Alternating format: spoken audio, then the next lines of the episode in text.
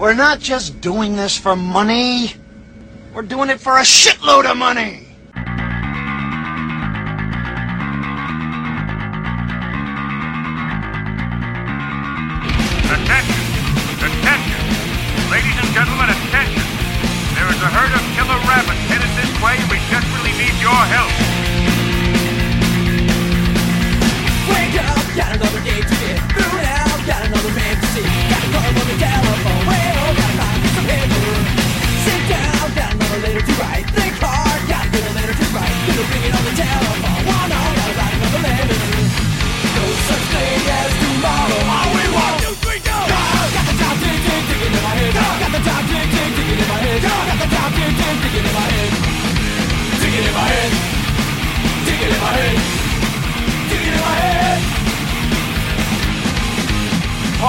More important than selling ice cream. There's clowns who run killing people. All in danger.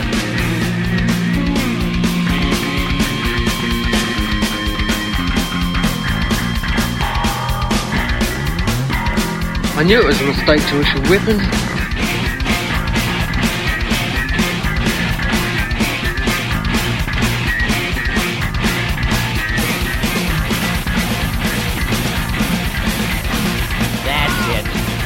No more Mr. Nice Duck. No such thing as tomorrow. All we want, two, three, go. All right, well, welcome to movie night. Uh, this week's movie, Hey, thank This- you. this movie's Omega Man. I don't know if we want to go around the table here and say hi to everybody. Yeah, let's do it. Yeah, let's Well, Dan, you first. looking at you guys. Hi. Hi, I'm Rhino. I'm Apocalypse Dan. I don't know who I am. And this is Charlton Heston. oh God! God, I want to kiss you so bad. Damn you, minorities. You and them funky teeth. Yeah, well, this this week's movie was Omega Man from 1971, directed by Boris Sagal, uh, born in Russia. Any- Looks like Any his- relation to Steven Seagal? no different spelling. Oh. Different spelling. It's it's Seagull and Seagull. Oh. Sorry to interrupt you, Rhino. You No, may continue now. That's all right. No, you guys seem to be doing fine without me. Sound like your feelings are hurt. Feelings or feelings? okay. let's All right, well, like I was saying, uh, this movie is directed by a Boris Sagal, who's mostly known for TV work. Did a lot of crime drama stuff back in the '70s. Really doesn't have too many other major films, if this was even considered a major film. Um, it is a Warner Brothers release. I mean, it's got to be somewhat of a major film, I guess. It's got Heston in it. Yeah, I, I I think even at that time, it, you know, when he was like 97 years old or whatever, that uh, that he was still a pretty big box office draw. Yeah, this was the young Heston. This is the the 90 year Oh, old God. Heston. With He's taking his nipples on shirt off. belly. Oh man, it's just nipples on his belly, pants up to his belly, and Irregular Oh, nipple man. location. Yeah. He actually had those relocated in the war so nobody could shoot him off. Oh God! And of course, that's the War of 1812. What war was that? Well, for anybody who doesn't know, Mega Man's based on the the book I Am Legend, written by Richard Matheson in 1954. very loosely based. It roughly follows the storyline. I think a lot of the the stuff is just condensed. They they they. I must I must have missed the afro wearing in I Am Legend. I, was, did I skip that chapter or something? Yeah, I don't remember. Were there any people of color in? Uh, I'm I don't remember. pretty sure that in the uh, in the original story, the girl he finally run finally runs into is something other than Caucasian, but I don't. No, she's sure. she's a redhead. She's actually a uh, uh, a really pale redhead. 'Cause that Huh. was uh, I I downloaded the the audiobook just after I rewatched the movie and listened to the audiobook. Like I was telling the guys, it, it was actually it was really cool because the guy reading the book sounded a lot like Heston, so it was like being there. It was, it like- Jeez. you could almost play the Maybe play the audio over the top of the movie. Considering how bad the soundtrack was in uh, Omega Man, that might actually be a blessing. The soundtrack is bad. Oh, You know, it's horrible. it's a campy ass movie, and Heston is definitely Hestoning it up throughout the whole thing. But it's to me, I, I love it. it. It cracks me up. But yeah, the Yeah, I, I, the soundtrack. we definitely have to set that up because this is this is a movie that kind of defies what we as movie bashers go after because i mean everything that they do in this movie is worthy of being bashed and Yeah. yet i can say i've seen this movie four or five times and Yeah. it won't be the last time i see it this is one of those movies that really kind of sets the the stereotype of Heston. You know, just the, the blatant overacting and the over emoting over every damn thing, and you know the almost Shatner esque way he acts. You know, this movie does it in spades here. It's spades. Oh, I probably shouldn't use spades, huh? All right, well, let's get going here. Uh, the movie, like I said, stars Charlton Heston. He's the the main character in this story, whose name is Robert Neville. And in this, he's an army scientist who's working on a vaccine for a vac- uh, vaccine for a plague.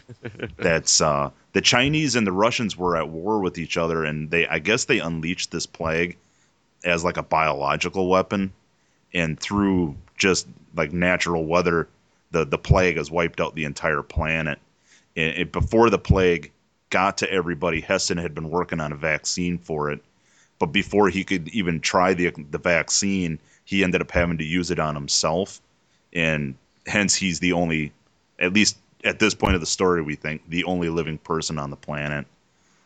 Um, And it was in a very horrible helicopter crash that was amazing. that was amazing. pretty bad that was Yeah. awful, terrifying. a really important thing did happen with that though because this is the first interpretation of the story where where they actually throw him in the military and you know rhino you had brought up you know it's a good way of getting rid of a lot of exposition you know they can just say instead of him having to do like in the original story where he has to go figure out Yeah. how vaccines work and all this other stuff we can just you know cut right to it and he's working on a vaccine but this big shift to turn robert neville from you know an ordinary person you know white collar person whatever into a military scientist is something they hold over into the i am legend version with uh, will smith See, and that's what I heard. I haven't seen the I Am Legend, but to me, what it sounds like more it's it's an Omega Man remake than an I Am Legend movie. it's it's kind of a split between the two I, okay. Some of the some as far as a direct adaptation of the story last man on earth with vincent price was the most truest remake of, or uh, you know version of of the book told as a movie but um Before we get into when, that, let's when they did i am legend it, it brings it a little closer back because I haven't seen that movie either, and I got a question on that. But before I ask that question, I do want to bring up there is one other group in this this movie. There's the who are called the Family. The Family are kind of like a post-apocalyptic group of vampires, and they they stalk Neville. They're trying to kill Neville to cleanse the earth of the old ways because they they think if they wipe out all of the survivors and if they wipe out all the technology that like God will bless them or whatever they basically live like vampires. Neville hunts them during the day while they're sleeping, and then they hunt Neville at night when they can actually come out. Um, which leads me to my question: Is in the Last Man on Earth, is that group in the movie, or is he literally just there by himself? No, no, it it's organized exactly the same way as in the novel itself and Last Man on Earth, where the vampires know where he lives, and uh, and his old neighbor and buddy comes there every night to try and bring him out, and you know they've got the women trying to taunt him out of the house and everything. So that it follows the the Matheson story really closely, and But aren't, aren't they in you know a it's something that's that actually missing. Um, I don't remember if they live in a church or not, but I know he's just like in a regular house. But the reason Yeah, that's what I in, was in the was the little book they can't vampire do his house is the mirrors and the garlic and everything, which they do in Last Man on Earth. He he's got the mirrors and the garlic set up and everything. Yeah, and they they don't do But, um, any of that in this movie because in the book, Oh. uh, mirrors, crosses, garlic, a lot of the old vampire legends will work. They they ward off those guys, but in the movie, Right. none of that. Really, the only thing that holds these guys off is just light. And and in the book and in Last Man on Earth, it's wooden stakes that he uses Yep. to kill him and stuff like that. And this one, it's just bullets Yep. that he sprays liberally as if he were attempting to paint the town. Yeah, some sort of palsy when he squeezes the trigger. Could be his Parkinson's acting up or something. they, they have a, a nice selection of firearms that he goes through, Mhm. but um, it, it's just kind of silly, you know. And Well, this is 1971 too, so this is a lot. This is post, um, post Korea, still in Vietnam, and a lot of these guns here are probably Korean surplus because a lot of these are World War II guns. And you know, after Korea, they really just dumped all those things on the market, and I'm sure the movie studios bought a ton of that shit up. Because it's basically just like there was a grease gun in there, there's a Thompson in there. At one point, he has a BAR with a fucking scope on it. Um, yeah, a lot of World War II guns and shit. They did do a pretty decent job, and, and it doesn't last for very long in the movie, but maybe the first 15 minutes or so, they set him up in an abandoned city. They don't tell us until later that it's Los Angeles, but uh, they do a pretty good job. It, it, they may not have had the budget to like have people actually watching what was happening as they were filming, because occasionally you see a car zip across a abandoned intersection or you know And something like that. But they did a decent job of it. To me, this really screamed out was made for TV. You know, if you look at the overall quality of it, this has the look of a made for TV movie as far as the um, just the overall look and even the set design. It, they all just look like not quite as bad as a Star Trek set, but not a whole lot better. Yeah, so I mean, we got our antagonist and our protagonist there, and like we said, Neville Neville's hunting them and they're hunting him. And the the first part of the movie is really just like Dan said, setting up that literally there's nobody else on the planet. Neville's kind of got free range of the city while they're sleeping during the day. So we get some shots of Neville kind of cruising around the town looking for supplies and shit. And anything possible. We do not to get shoot. to see him driving around high speed cars shooting deer with a rifle, though, which would have been pretty awesome. Yes. That'd been You pretty badass. Don't really see any animals in this, do you? No, 'Cause in, I- in fact, um, the the girl Lisa eventually makes some remark about how she wants to see a stream filled with fish again, and I'm thinking, Yeah. you know, that we didn't establish that this virus or germs or bacteria or whatever the hell it was had jumped species, but we don't see anything else living in here. There's no kind of animals in the city at all. See, because in the book, I know in the book it didn't affect the birds, but I know it did affect like the dogs and the cats. You know. Yeah, which is why he was so surprised to see the one dog in Mhm. the original story. Yeah, that's something else that they play up in Last Man on Earth too. I, if you're looking for a faithful adaptation of I Am Legend, that that's pretty much the only movie that's even going to come close. The the other versions, the Omega Man being one of them, um, I Am Legend, and then that hideous uh, I Am Omega thing that just came out like in the last couple of years. they're all they're all pretty pretty far removed from the source material. Yeah, this is just an action movie based on that. Yeah, because like they don't go into the plague at all as far as what the plague, why the plague did what it did, or any of that. You know, the plague is basically just the only reason the plague is there is to set up. That's why the family's there. We know the plague causes black people to develop white hair. Yes, actually almost instantaneously. Armies yeah, and and then once the plague is cured, their hair immediately turns dark again. So, very strange. Well, see, you done Perhaps the ruined the whole story started with as the a, a cure for the cosmetic, plague. uh, yeah, Well, we do end up running into another group of survivors at one point. While Neville and the, the family are kind of duking it out, Neville's out scraping up some more supplies. He's shopping for a new jumpsuit, which is where we get the, the, Jeez. the, Charlton Heston shirtless scene where his fucking Oh, nipples God. are tucked into his belt. scenes. He's got multiple shirtless scenes. But yeah, while he's There's shopping several. for a new uh, a new jogging suit, we we meet Lisa, the the black girl who's a member of another surviving group, pretending to be a mannequin. The black mannequin. Yeah, with the greatest pose ever. yeah. See, that's what it was. Is uh, he he lost his mind? It was really a mannequin.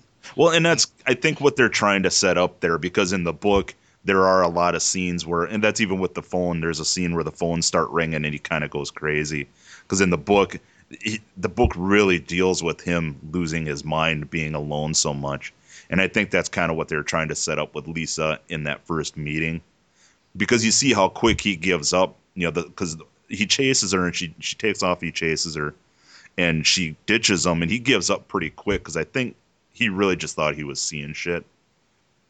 So he just kind of writes her off.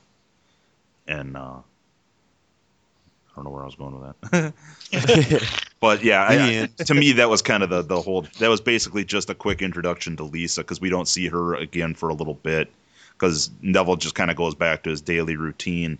But when Del- Neville is out one time, he ends up his watch stops on him, and he ends up getting caught out past dark. And uh, what the hell was he Yeah, doing in that wine cellar? I forgot. time time in this movie passes almost as if Rhino were in control of it Yeah. somehow because he'll go out and it's high noon and then after an hour of shopping it's like 11 at night you know I mean, california especially when you're in la uh, darkness doesn't exactly creep up on you the closer can you, get to the equator, tell- the faster sunset happens. and if- by checking my map, L.A. is right on the equator. yeah, yeah that's it exactly I don't we're so counting on rhino for post-apocalyptic directions. Yeah, he ends up in a wine cellar. I can't quite remember why, but the the family finally captures him.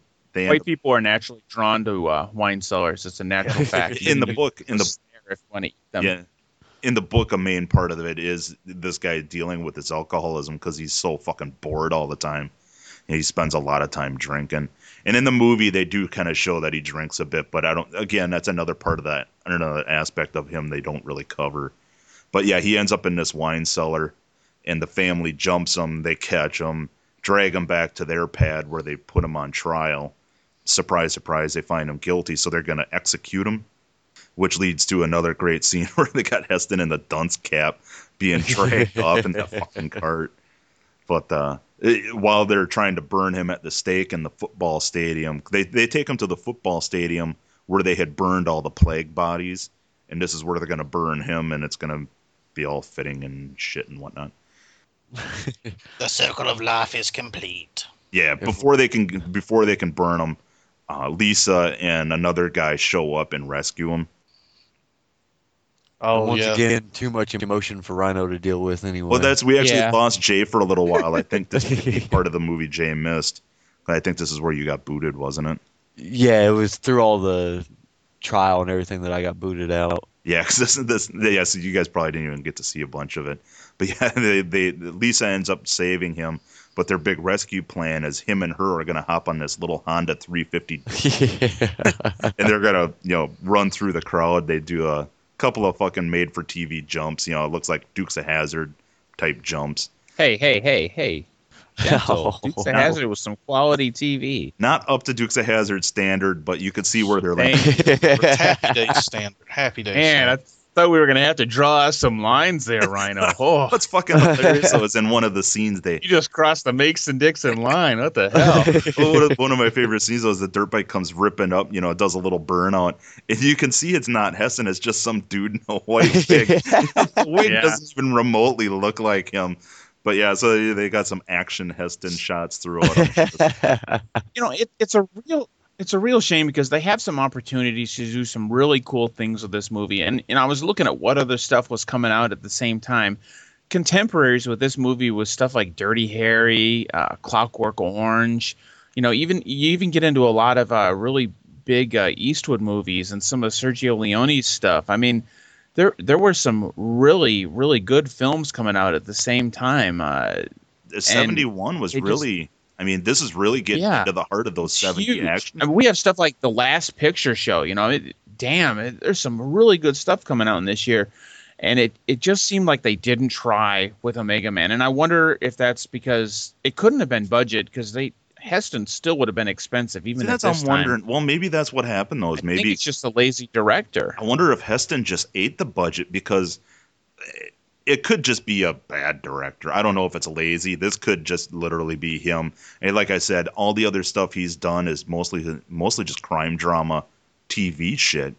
You know, it could just be the director just isn't that good. Because even after this movie, he didn't do nothing. well, he's a Russian, so Yeah, Russian born. Yeah, that's I really wonder. I wonder if it was budget. You know, if Heston ate the budget, or if uh, you know Seagal's just that bad of a fucking director. The cinematography doesn't look too bad. It looks like the the, the cinematographer knew what he was doing because the shots are usually pretty well lit, maybe almost a little too too well lit in some scenes. But you know, functionally the movie works. It's just really Man. fat. You know. Yeah, compare this to uh, two other or three other films that came out that year: uh, Vanishing Point, Two Lane Blacktop, and Shaft. And I mean, this movie if, if, if they had if it had gotten any of the uh, attention that it needed on the script and the direction, it could have been a much stronger film. But Yeah. it just does it, it comes across as a really bad Charlie's Angels episode where we have lazy stunts, we have people who aren't watching continuity. Um, it, it's just it's just half-assed all along the way, and uh, and Heston is he's not Planet Planet of the Apes Heston. He's not. Uh, oh man, it, he's not Ten Commandments Heston. He's just he's just tired. It looks like he's kind of mailing it in. And, Yeah, big time. This looks like something he did on a weekend to get the paycheck. Yeah.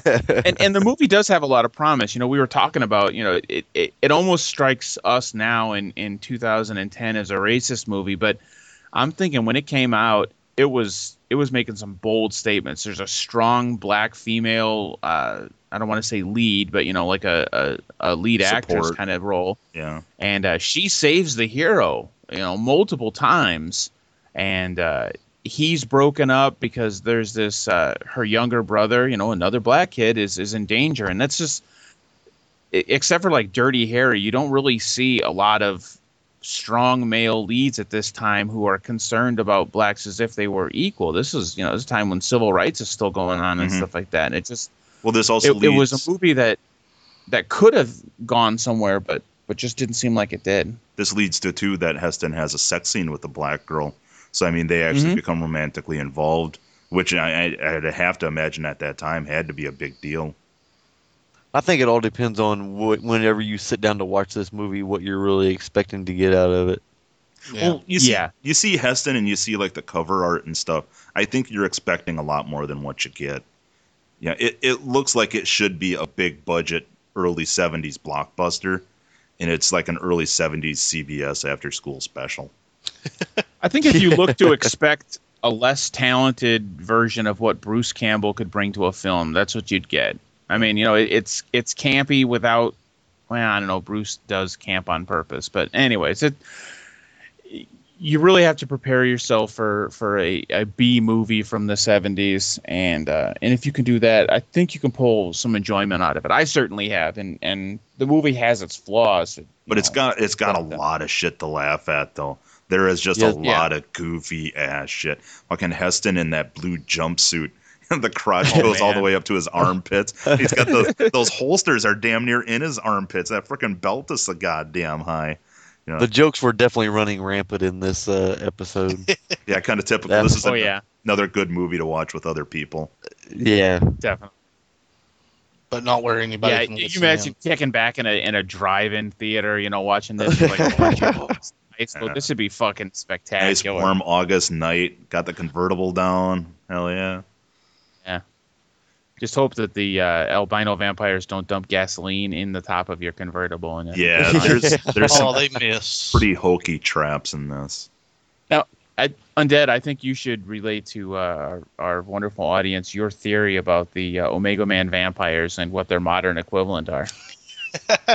well, they wear sparkly robes, so when they're in the sunlight, they sparkle. They're supposedly vampires because the sunlight hurts them too, but they don't drink blood, so possibly this is where we get the Twilight vampires of modern day. hmm Um, it's the only way I can figure it out because, as Dan said before, Twilight defangs vampires, and this sure as hell defanged them. Yeah. Yes. Pretty much neutered them. Yeah, yeah. made them. Which Cult. which makes me like Heston more because he's killing them throughout the whole movie. So Twilight would be better if there were. I don't think Heston there's kills Edward. Huh. I don't think there's a group Heston couldn't neuter.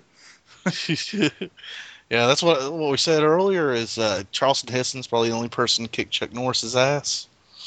Yeah. Especially if you go age for age. You know, you take a 55 year old uh, Norris versus a 55 year old Heston. That's not a good contest. He'll- he distracts Chuck with his lower nipples and just Jeez, surgically two misplaced smiles. nipples. Just to get, it's like another set of eyes. You know, he can coordinate his movements. Throw some dirt in his eyes, he could still see with his Oh. misplaced nipples. Well, it gives him a lower center of balance. That's why his balance is good. well, and that toothy smile of his that helps out a lot. Mm. too. that's Oh, something we should mention. Heston's teeth in God. this are awful. it's almost like one solid tooth on the top and one on the. It's, it's like he didn't brush. I mean, they're yellow, they're crooked, and they're It's not just his oh. teeth; it's his creepy smile. I, I just expect Yeah. yeah. corpses at any minute. he's he's got a pocket full of quarters. Reach in and grab one. yeah, definitely creepy old guy in this.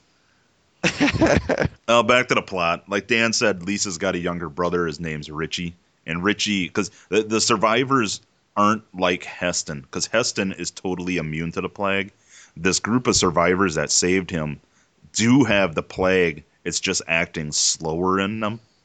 And they contact Heston, hoping Heston can help cure them, because uh, Lisa's younger brother, Richie, is on the verge of turning into one of these vampires. Uh, so Heston ends up taking Lisa and Richie back to his pad, where we get almost like a little early '70s montage where they go get all the medical supplies because they're cure Richie. Which really, basically, they just end up using Heston's blood because he has the vaccine in him. They kind of distill Yeah. some of Heston's blood and slowly just put some of the blood into Richie, which magically cures him. This is another one, like Dan was saying, where time is really fucking erratic because he's like really, really sick. Then he's kind of better. Then he's kind of better. Then fine. Yeah, he's uh, perfectly, perfectly. He's out running in the streets, you know, because he wants to get some daylight, and then and then bam, it's nighttime again. See, So, and she like I said, it- changes. she changes as fast as he gets healthy because she goes out shopping, and when she leaves, she's fine. But literally within a 15 minute span, she goes from being fine to being all frickin' vampired out. Well, I mean, that's what one thing too they did explain is it can happen within uh, seconds or weeks. But we know what's weird is this is we know this is two years past because we know the plague hit in 75, and the movie is supposed to take place in 77. So she's carried the plague in her for the last two years, but then in 15 minutes she changes. Must have been something she ate. Maybe a little Heston. Once you go white, you turn. He's, Why? like the accelerator, is, which makes you wonder why Richie turned. Hey there, Richie. Why don't you come on over here? Yeah, so he does. something to show you. He does end up saving Richie, but once Richie gets saved, Richie Richie wants him to save the family as well, and uh, Heston says he isn't gonna. So Richie says, "Well, if you're not gonna help him, you got to kill him." So and it turns out because Richie It's just a really weird sentiment because Well- oh. he's saying that Heston is is too violent. He's like, you know what you are? You're a violent man. It's like, dude, you just Yeah. wanted to kill the people that you weren't allowed to save three minutes ago. because we do we, in some exposition earlier we do find out that Lisa and Richie had been members of the family earlier, but when the family really started whacking out, they decided to leave. it's uh it's worth pointing out at this point that when Rhino says exposition, uh, he's talking about the right kind of exposition where it's like snap, we're Oh, done yeah. with the exposition. Oh yeah. It's a throw out line. If you're not paying attention, you miss it. And we we we are not bogged down in this movie with stopping the action for 20 minutes while we explain shit. It it's tossed out there in casual conversation. So even if the script writing was a complete failure, well, it wasn't complete. It, it was an incomplete failure because they do some things right, Mhm. and avoiding lengthy, boring ass exposition is one of them. This this keeps up a pretty decent pace. I mean, the slowest parts are like the weird shopping trip and you know like the the weird uh, courtroom scene where they're finding uh, Neville guilty of the murder of their species and stuff. But the movie clips along. Yeah, even the courtroom scene isn't too bad. Um, I think like the shopping scenes is where they kind of drag ass because it's just him wandering around an empty store. There's nothing fucking going on. We get Blowing it. The dust. place is deserted. You know, at least in the like the the court scene, there's other people. There's shit going on. But I know for a 96 or 95 minute running time, this movie clips. I mean, you you do Oh, not yeah. feel like falling asleep, and the we, you can laugh at the movie because it is campy and it is bad, but yeah, it goes fast, and you and you don't feel like you know you want to slit your wrist to get out of it like uh, last week's movie. that could be its strongest point. Maybe is just the pacing. And that yeah, you, like Mhm. you said, you can. It doesn't feel like it bogs down. It just kind of clips its way through, and then you're done. Yep. Nothing to think about. You can move on. You're not going to sit and ponder this movie a whole lot. no. But yeah, uh, so so Richie, because Neville won't help the family, Richie decides he's going to go try and talk the family into asking Neville to help them, which leads to the family killing Richie because they don't want anything to do with being fine. They think they're fine already, so they they kill Richie, which pisses Neville off, and this kind of snowballs our whole ending scene. Um, that snowball. Yeah. Oh, what? Again, we're kind of kind of glancing over it, but What is wrong with you, Muffin? Oh my I god. oh well, I wasn't. I wasn't laughing over Snowball in a sexual sense. I was laughing Snowball over the fact that they all turned completely white. I, I didn't even think about it in the sexual sense, but yeah, there's oh, that too. okay. something about little say- black boys that starts making undead think about sexual stuff. At least he's Michael not wanting to spank our forum members like Jay. There was a certain point though you where have we no were, proof. we were waiting for them to break into a Jackson Five song. Yeah. Yeah, I won't say. Uh, Kevin Yeah. Smith, thank you so much. Yeah, and I, I think that pretty much wraps it up. Uh, The well, I, as far as the plot, um, yeah, the, the the the movie is pretty much a no brainer. It, it really just takes a lowbrow version of the story and moves it along in an action format. There really isn't anything deep to it. They really They- cut out any of the They almost could have turned this into a two-part TV special. Is, is really what it boils Easily. down to. I mean, it, with a little bit of editing, this could have been part one and two of uh, the Omega Man series. really even with You know, just a little bit of editing for commercials because there was like i said there was a bunch of stuff early in the movie where he's just wandering around you could have trimmed you could easily get this with commercials into a two hour you know primetime block without any Yeah. we do see some black boobs uh, lisa gets naked for a little while other than heston's boobs i think those are the only boobs we see in the movie Yes. The mannequin. We do get to see her boobs again when she's shopping. She she apparently likes to go shopping in her pantyhose and topless, which I guess is most women do That's how when I they're shop. at a. That's why I always done it. What? You guys are scary. Yeah, it must be scarier than. Uh, There is So- there is one other thing I wanted to bring up, and uh, that's just you know right at the end. I, I don't think we're giving a spoiler out here, um, but uh, Chuck dies at the end. Uh, he does like die in a, in a nice little Christ-like pose and stuff like that, Yeah. which is what brings up the the cool little note in uh, John Carpenter's Vampires. He recreates the ending scene of Omega Man more or less with the uh, the monks and the uh, the little monastery where uh, the vampire kills them all, and he throws like one of the monks into the pool, and he's laying there in kind of a Christ-like pose, covered in his own blood, and they do that at the end of Omega Man. So Carpenter was just you know giving a little shout out to this one in his movie. all right That's it. And that's pretty much that movie. Are right? there well? I mean, are there any scenes or anything that that we didn't talk about? You guys like Jay or Undead? Anything you guys wanted to talk about? Uh, Anything that I- wowed I- you? I pretty much liked all the shooting scenes with him. That just that just made me smile watching him just spray the bullets Yeah. everywhere. And then for some reason, every time someone got shot, they got covered in paint. Yeah, this has got that really bad Really bad early blood. seventies paint like red blood. It's it's bad. It made me smile though. It was funny. But man, you think about it, even up until Dawn of the Dead, they are still doing that crappy blood Yeah. effect. I Yeah. mean, it- You look at it like a lot I think of even '80s movies had a lot of that too. Yeah. Well, in Dawn, uh, Romero did that as a conscious decision because he said he wanted to look more comic book style, so he went with that type of blood. Okay. Yeah. Yeah, well, I guess if you guys want, we can do our ratings and wrap this bitch up. Uh, Dan, let me start with you. Sounds good to me. All right. Well, in spite of the movie's many flaws, which include such important elements as really bad cinematography, really bad acting, total lack of storyline, um, continuity errors, I still have to say that as far as movie watching experience goes, I have to give Omega Man four stars. It breaks the rules. It's a shitty movie that I enjoy watching over and over again. and uh, there are, there's literally millions of movies that are better than this piece of shit, but uh, I just can't turn away from it. You know, I keep polishing it, waiting for it to turn to gold. It's like a car wreck. Four stars, Omega Man. All right, Jay.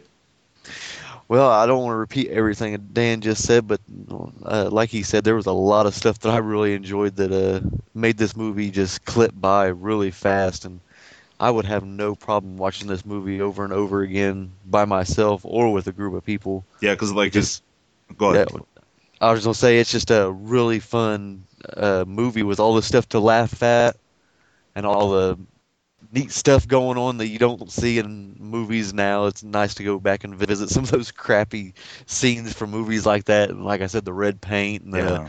spraying the bullets everywhere. It it made me have a big smile on my face. So I'm gonna go with a uh, four star rating on that one also.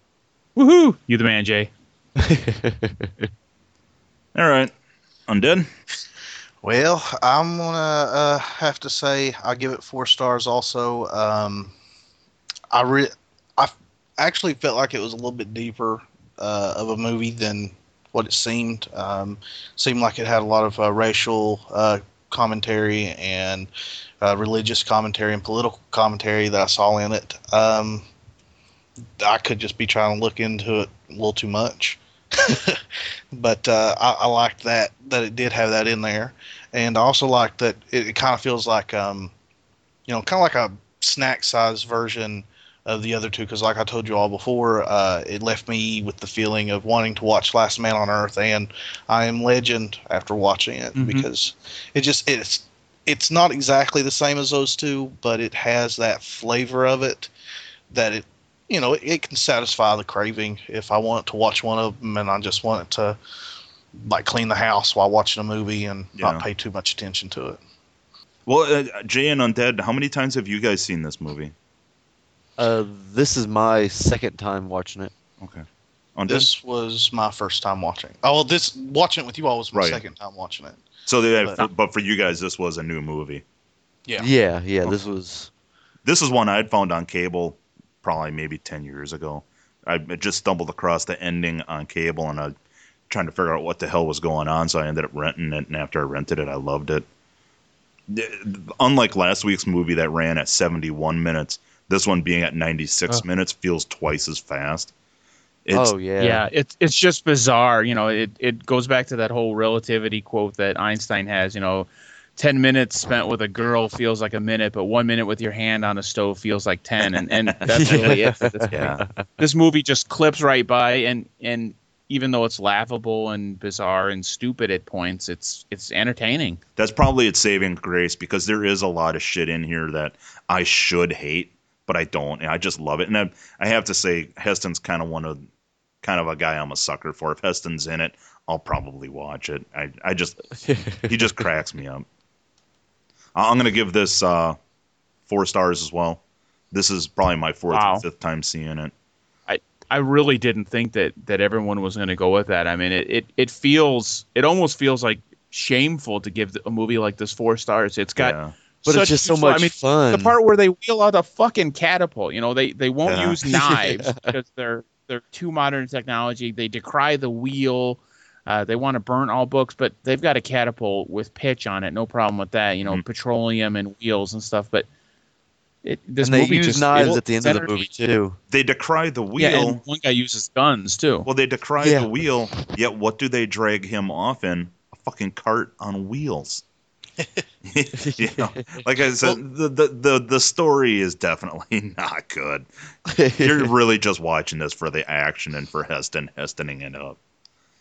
See, uh, Dan, I think the one that had the gun there, the because you're talking about the one that climbed up to the side of Neville's Right. house, right? I think Right, the he- unfortunate brother. Yeah, I think he was just kind of sneaking it because, uh, you know, kind of like how he still kept it hidden that he pulled it out of his robe uh, as he was climbing up. Uh, so I think Yeah, he was tired of messing around with the uh, leader's ways and he wanted to just get the shit done. So and early on he had argued with the leader because he had wanted to kind of do the same thing. He just wanted to basically just blow the damn house up, but the leader's like, no, it's that's beneath us. that's where I Rhino felt. had brought up something really cool about the leader that I had not noticed, and and I've probably seen this movie like ten times, and I'd never noticed that the uh, really crappy TV anchor, who's kind of given us the exposition of how the plague is breaking down, is the leader Matthias, and I'd never really caught on to that that they were the same person before. Yeah, and that's I didn't even I I kind of thought it, but I'd noticed it while just researching the movie a bit for the movie. Uh, you know, there was a website that had pointed it out. Undead, Yeah, playing with whatever the hell you're playing with. I'm not playing with anything. Somebody's flicking something. I'm not flicking anything now. It's been a while that's since looking I your flipped. bic. Everybody, hold up your hands. I want empty hands. Hand check. Wait a minute, I can only hold up one hand. Let me keep the right hand down for a little bit longer. and then say something again, man. What? Talk to me about your mouth again. What? Every time we watch a Heston movie, this happens. Uh, Oh yeah. All right, Okay, well, I mean, this that's that's cool. I'm glad that Jay and Undead liked it, especially being their first time through it. Yeah. I can because those guys are, you know, I think we've said a million times. Those guys are a bit younger than us. I can see people younger than us not liking this, thinking it's just fucking stupid. Well, I did expect a lot more out of it because um, back when I first started getting into zombies, when I was like 12 years old, this was like uh, one of the movies my dad watched in a drive-through when he was a kid, and he would talk to me about it, and I've heard about it for Oh, years. and think- uh, I think overall, I think people kind of hold this movie to a higher ex- higher level than it deserves. I think a lot of people like it despite what it is. Well, I've seen this on just on Netflix instant for a while and just thought about watching it, but I'm like, ah, hell with that. I'll just watch I Am Legend, and yeah, then then we decided uh, this movie got picked, and I sat down and watched it, and I now I'll watch this before I watch I Am Legend. yeah, it would be fun. Is it is I Am Legend streaming? No, no, Well, maybe someday if it is, it'd be kind of fun to maybe do that Everyone one should and- probably own that one, though. I mean, yeah, as flawed as that is, it's the first It's a half good- of it is yeah. beautiful I post-apocalyptic. think Last Man movie. on Earth is streaming though. Is it? Yeah, I think so. It's in like a double feature one. Oh. Um, I'll have to check. I'll have to look that up. Yeah, because I haven't seen that one either. I'd be really curious to check it out. Anybody who gets the chance to, too, I think the book is definitely worth a read. Yeah, I'd definitely like to check that out. I'll listen to the audiobook again because when it comes down to rereading books, I'm really lazy. Yeah, I'm getting worse as I get older, too, man. I I just can't read anymore. I can listen to an audiobook at work, but trying to read something, I just fall asleep. All right, well let's uh let's break into this week's Hick Flicks. This week is Good Will Hunting. Nice. All right, here we go.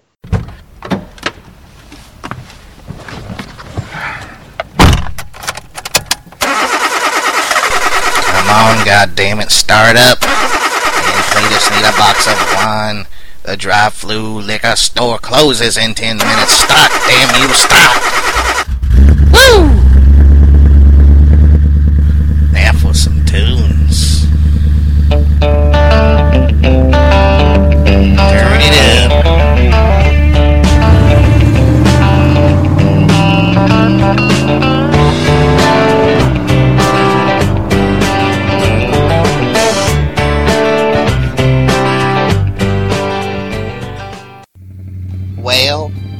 today I had to pick a movie that was a little different than most of my other weeks of picking them. Cause see, uh, last week uh, that cop wasn't getting beer. He was apparently been following me, and he didn't like the fact that I was drunk. And I told him I wasn't drinking and driving, but he said it was still illegal to be drunk and, and driving. So now me and brother here Howdy. we's got to go to AA. Ain't that right, brother? Yep. Well, you know, it sucks, but anyways, you know, we spent the weekend in the jailhouse. So, and today's our first AA meeting. So I decided to watch a movie from 1997, Good Will Hunting, because it's it's gonna be a different movie now. I thought this was gonna be a movie about hunting and I'm glad I wasn't so disappointed like with Brokeback, you know, thinking it was going to be about cowboys. This wasn't about hunting or anything, but it did have those uh, two guys from the Silent Bob movies, those early Silent Bob movies, those uh, Matt Damon and, and Ben Affleck, and uh, it reminds me. There was one time me and Cletus went and watched. Um, I think it was the Silent Bob movie in theaters, and he had to piss so bad, and he didn't want to miss him because he kept laughing. So he just pulled his cock out right there, and and and just started pissing on the floor. You know how like the floor slants down? Well, we were sitting in the back, and everyone in front of us got piss all on their shoes because the piece just ran out to the front of the of the theater up to the screen. Anyways, brother, can you shift? Yeah, thanks. So, this movie starts with a teacher teaching his class and talking about this math problem that people can't solve or something like that. Be honest, most of this movie is way over my head. There was this uh, big fight on a basketball court, which I'm not sure why it happened either. They were just driving and then they got out and fought. And I know that's probably how things go on in these cities. But, uh, you know, I've never seen anything like that happen around here. Except at the bars. Okay. Anyways, um, and then, uh, then it goes back to the college, and someone has worked the math problem, and they don't know who the hell done it.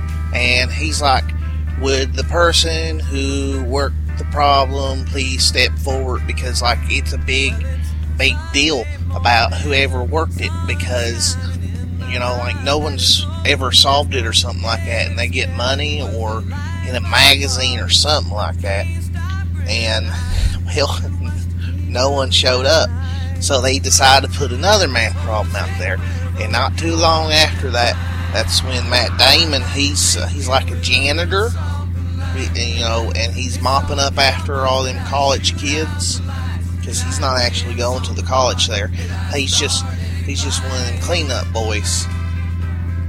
Shit. Somebody hit that possum and didn't let me hit it.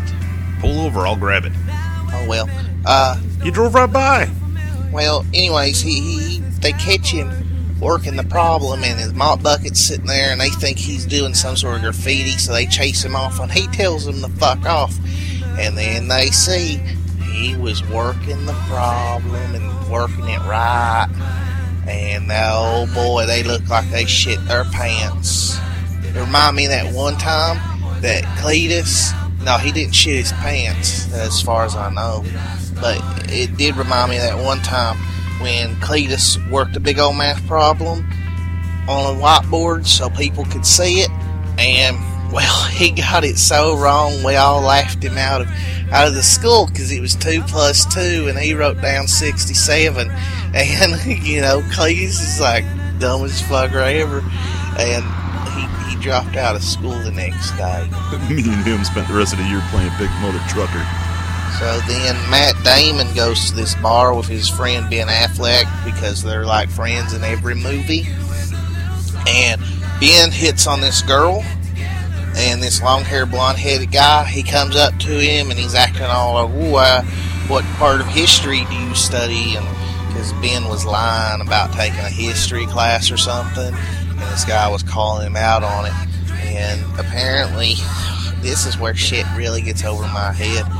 Um, Matt goes up to him and he starts talking all kinds of smart stuff about history and saying how this guy he's only you know going to be talking about the stuff that he learns in the books right now. And then next week it's going to be something else. And then next semester. And yeah i was really confused. It goes way way over my head. But whatever he said he made that long haired dude back down but uh, Ben doesn't get the girl's number. Actually, Matt gets the girl's number, and he calls it an apple. He goes up to the long hair guy. He's like, "You like them? You like apples?" And he's like, "Why you like them apples?" And he's like, "I got her number, bitch." Uh, well, and then like Matt, he's in court and he's talking up all kinds of crazy stuff again. You know, the stuff that goes over my head. Apparently, it's going over some of them people in the court's head too. And uh, well, it, it winds up that the judge just plain pissed off at him, so he throws him in the jailhouse. Kind of like me and brother here. Good thing Cletus fell out last week, so yeah. Anyways, the teacher wants to bail him out of jail, and he calls that girl, say she happen happened to happen to. Uh, you lighting up at join again, brother? Yeah, I thought it'd be wrong to show up to AA drunk. I don't know. I don't know if we can be high when we go into AA. It's AA, not PA. Okay. So, yeah. Uh, so the teacher wants to bail him out, and he works out this way that he can bail him out. And, well, it reminded me of this time that Cletus, he went to jail. And I went to bail him out, but he told me something about he needed to stay. He had to finish playing this game that they would play in the shower with dropping soap and something. And he, he, he ended up staying the full 60 days in jail. And, yeah, I don't know why he did that. I don't know what they do with soap in jail. Anyways, they start doing some math problems, and then then he uh, finds Matt. He's trying to find Matt a therapist, the rapist. And Matt's too good for them. He he starts fucking with them. He makes the first one think that he's gay. Yeah, he tells him that he he knew that he wanted to jump him from the moment he walked in, and then the next one, he, he thinks he makes him he, he makes him think that he's hypnotized, and uh, he's talking about someone touching him. And then they start dancing and how beautiful it is. And then he starts singing, Sky rockets and fly, afternoon delight. Yeah, you know that song. And then they give up. And, and, and then and then there's Robin Williams. Then they show Robin Williams, and I like, I love him. I, I was so happy. I called brother here and told him, didn't I? Called me. You just knocked on the outhouse door.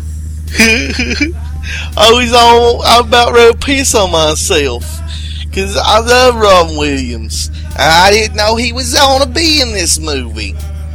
So it, it's kind of like that time that Cletus went to a shrink. And he told him all this stuff. And he went to her for about a year. And suddenly we found out that they had started fucking.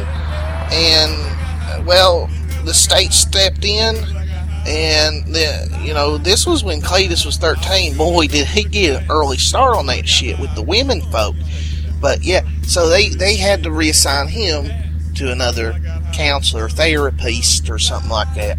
So that's pretty much the situation going on in this movie is that he was fucking around with the other one so they think that they can find him one and they believe that Robin Williams one of the best actors ever Yeah, he nailed Peter Pan.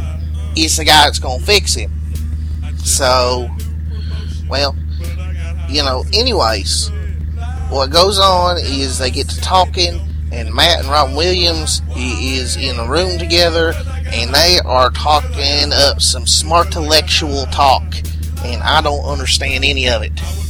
I mean, I've heard people talking smart intellectual stuff before, but I don't understand any of this shit. And I tried my best, but you know, despite the movie making me feel dumb, I don't want to give all this movie away. But this movie did have a heart to it, and it was a really good movie. And I found myself tearing up at parts of it, and at other parts feeling pride for being a man. I don't quite understand why I felt that pride for being a man, but it was there. And I give this movie five possums out of five. uh, What the fuck? I mean, going ahead. Say five possum, pregnant possums, you know? That way there's a little bit extra. That's how good this movie was. It's five pregnant possums out of five. Because then you got all them other little baby possums in them. And that's a lot of extra. And this movie was really good. It's kind of long. But like I said, I may not have been able to understand much about it. But it was a good movie. And I think everyone should watch this. It may not have been like how I normally watch, but, you know, I think this was good. Uh, a good movie to keep me all sobered up. And, uh, you know, to go to AA. But I gotta go. Here we're coming up to the liquor store. You know, I mean, come on, me and brother had this idea that if we bought the beer before we went to AA, there won't be any problems as long as we drink it after AA. Ain't that right, Bubby? Yeah, man. Yeah. So I'll talk to you later. Yeah, we, we going to our first AA. Because I got high. Because I got high. Because I got high. I'ma stop singing this song because I'm high. Singing this whole thing wrong because I'm high. Uh, and if I don't sell one copy, I don't know why. Why, man? Yeah, hey, cause I'm high. Cause I'm high. Cause I'm high. Are you really high,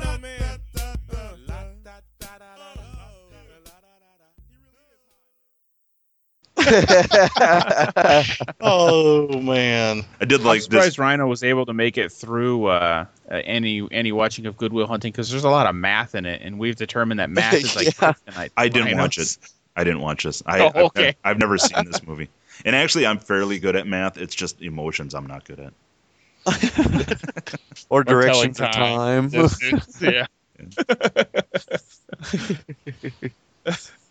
Well, I mean, do we want to? Because we do have a new feature this week. We don't have any feedback. Looking at you, listeners. what about our uh, um, audio feedback? Weren't we going to try to play that this week or what? We only have the one. It's 10 seconds long. And like I said, I have to get different software to, to play some audio feedback. So I was, Oh no. yeah, I know. Well, because because the one I'm using right now is free, and to to use anything where I can play the audio over the Skype, I'm gonna have to buy it, and I'm really cheap. Oh, So yeah, I don't blame you. yeah, there's um torrents and what? uh, believe me, I've looked, and but I haven't found because I did find one uh, as a torrent, but once I got it downloaded, it wouldn't work with Windows 7. It was really buggy. It was crashing all the time. ah, Yeah. So. Yeah, so we'll get that figured out. Like I said, uh, once we start getting feedback, I'll worry about it. Until then, Well, yeah. Then if somebody'd like to send us feedback, that'd be at movie night podcast at hotmail.com, correct? yes, that would be. Good one. I was gonna maybe give a shout out to uh, Third Coast Zed, apparently our only listener. Uh, we'll, we'll make him listener of the month for this month, since he's really the only guy No, I think we- we interact with. We got we got that other one on the forums.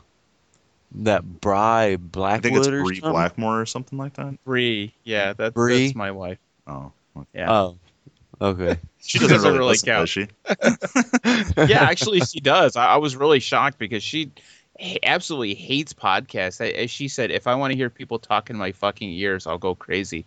And uh, the fact that she's listened to every episode of our podcast just astonishes the hell out of me because, uh, I, I mean, I've been trying to get her to listen to podcasts, you know, ever since I got started with anything. And I could barely get her to listen to my Survival 101 segments. You know, Yeah. like getting up 10, 15 minutes, she'd get really bored and wander off. Yeah, that's She has listened to every episode of our podcast, which just like blows me away. my wife won't listen to any of it. She's no interest at all. Well, well, Dan, maybe you should experiment a little bit and ask her what intrigues her about four men. That's deeper than we want to go. How deep? Oh man, Well, let's go. Let's I'm uh, gonna find out we all live and kill you later, but uh, we'll, we'll edit I all live that in out. Kentucky. Come on. Let's go into our new segment. We got a new segment starting this week. We're going to call Movie Ball. And uh, we're, Yeah. what we're going to do is every week um, we're going to have one person picks a movie and another person has to watch it, do a little review, and then we'll do like a random number thing where we'll we'll pick who's going to get the movie for next week. And the the person I can foresee this working against Rhino week after week because it involves numbers. Oh no no no! I, I got a whole different. I got a website that'll do it all for me, so it's all set. But yeah, the person who had to watch the movie this week gets to pick the movie for the person next week. So this should be kind of interesting. Um, being the first week, I went first, and Dan ended up winning the lucky draw, and he picked my movie, which was Two Mules for Sister Sarah, another early '70s classic. But this is an Mhm. this is an actual classic here. This is a a good movie. Um, this one was directed by Don Siegel, who's done a million really good movies.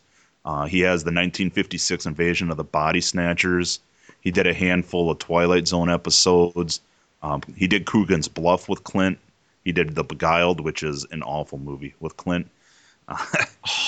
You didn't like The Beguiled? Oh my god, I own that one. I almost had my period oh, watching wait, that. it's got emotions. Oh my God, I hate that. Jesus Christ, Rhino. Uh, he did Dirty Harry. He did The Shootist, Escape from Alcatraz. So I mean, this guy's definitely got a pedigree. I loved Escape from Alcatraz. That movie was fucking great. Uh, but yeah, this stars Shirley MacLaine and Clint Eastwood, which kills me because Shirley MacLaine actually gets top billing over Clint Eastwood in this movie. So that's kind of something.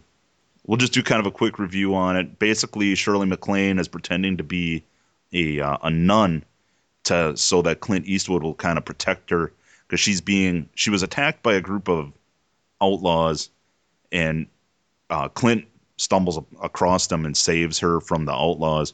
But shortly after that, we find out that she's also being stalked by the French army, who at this time the French army are actually occupying Mexico, and Mex- the Mexican army is trying to overthrow the French and get the French out. And it turns out she was helping the Mexican revolutionaries, so the French are trying to find her. So the story kind of goes along with them two uh, crossing Mexico, trying to get her. Uh, well, think I'm kind of fucking this up because Hogan is. Yeah, you, you kind of blew a spoiler because they don't actually reveal the whole pretending to be a nun thing until like the last 20 minutes of the movie. You'd have to be ten years She- she old carries- to not know she is not a fucking nun. I mean, there they drop hints left and right throughout this whole. Yeah.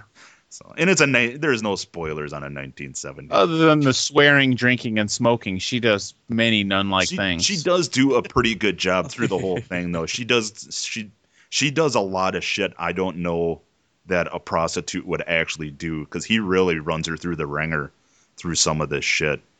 The the part I glossed over was that Eastwood is also working with the revolutionaries because Eastwood has a deal with one of the Mexican colonels that if he helps them knock over a French garrison in Chihuahua, that um, Hogan can have half the gold.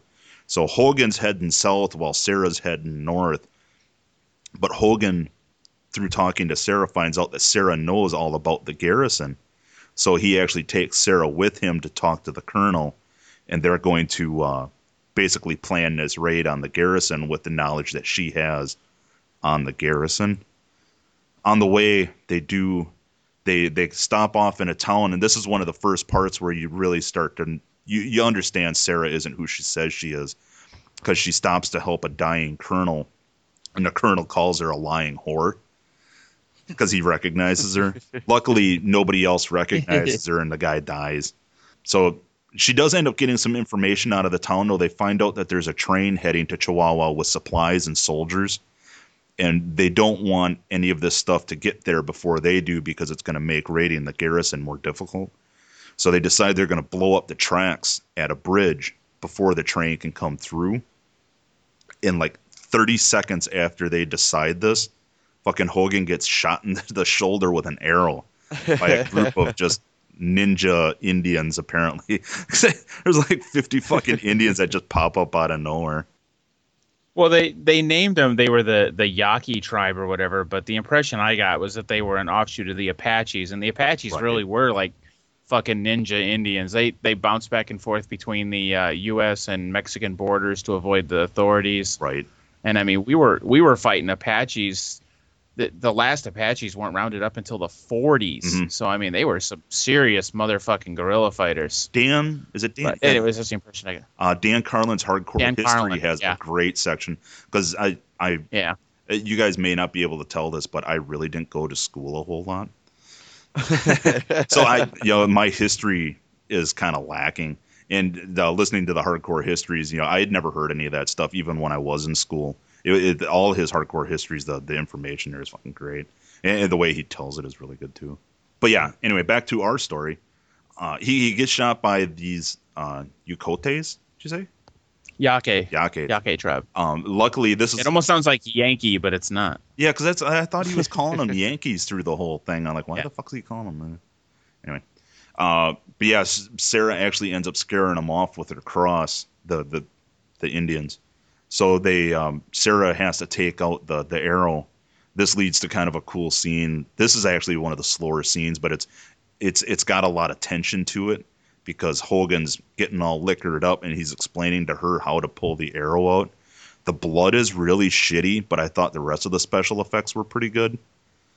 So there's a good scene there, but this is this is just before they have to blow up the bridge that the train is going to cross. And Hogan drank like a bottle and a half of whiskey, so he is ripped out of his fucking mind. Let alone the pain from his shoulder. Um, Sarah ends up drinking a bunch of whiskey after she's done, so she's got a few in her. After they get the arrow out, they race down to the train tracks, and they're going to try and blow it up. Well, they get to the trestle, and Hogan can't climb because he's been shot in the shoulder and he's barely sober enough to walk. So uh, Sarah ends up having to climb in her habit all the way to the top of the trestle, and she's terrified of heights. And I think they did a good job of showing it too. They they really focus on her face and they show her trying to climb and her struggling to get up there. She does finally get up there and she gets the dynamite planted just at the top, climbs all the way back down, and Hogan's big plan now is he's just going to shoot the dynamite because apparently shooting dynamite will blow it up. I don't know if that's true or not. It seems kind of funny to me, but so that's his plan. But she realizes because he's only got one arm. Well, and he's only got one arm and he's drunker than shit. How the fuck's he going to shoot this? So they try some practice shots where he leans the gun over her shoulder and aims with his other arm and takes a couple of shots. And she all of a sudden realizes he's too drunk to make this shot, so they're kind of freaking out and ends up taking like two or three shots at the dynamite, but he does finally get it. You get kind of a kind of a bad miniature scene where the uh, train crashes off the tracks, but they literally blow the tracks as the train's going over. They did manage to stop the train. From there, they end up heading out. They head south to meet up with the colonel, and they uh, they finally run into the colonel. Basically, discuss how they're going to attack the garrison, and they they decide that they need some dynamite.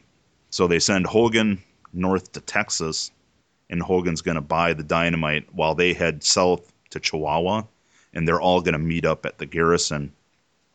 Hogan gets there with the dynamite, and they basically he literally gets there an hour before they're going to do the attack, so he shows up just in time. They all go into the um, there's a, a church right next to the garrison, and what they're going to do is they're going to attack the garrison from the top. They're going to climb onto the roof of the church and attack the garrison from the top.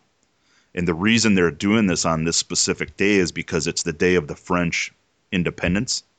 So they're they're planning on the French being drunk out of their frickin' minds because apparently every year on this day they just totally whoop it up and get drunker than shit.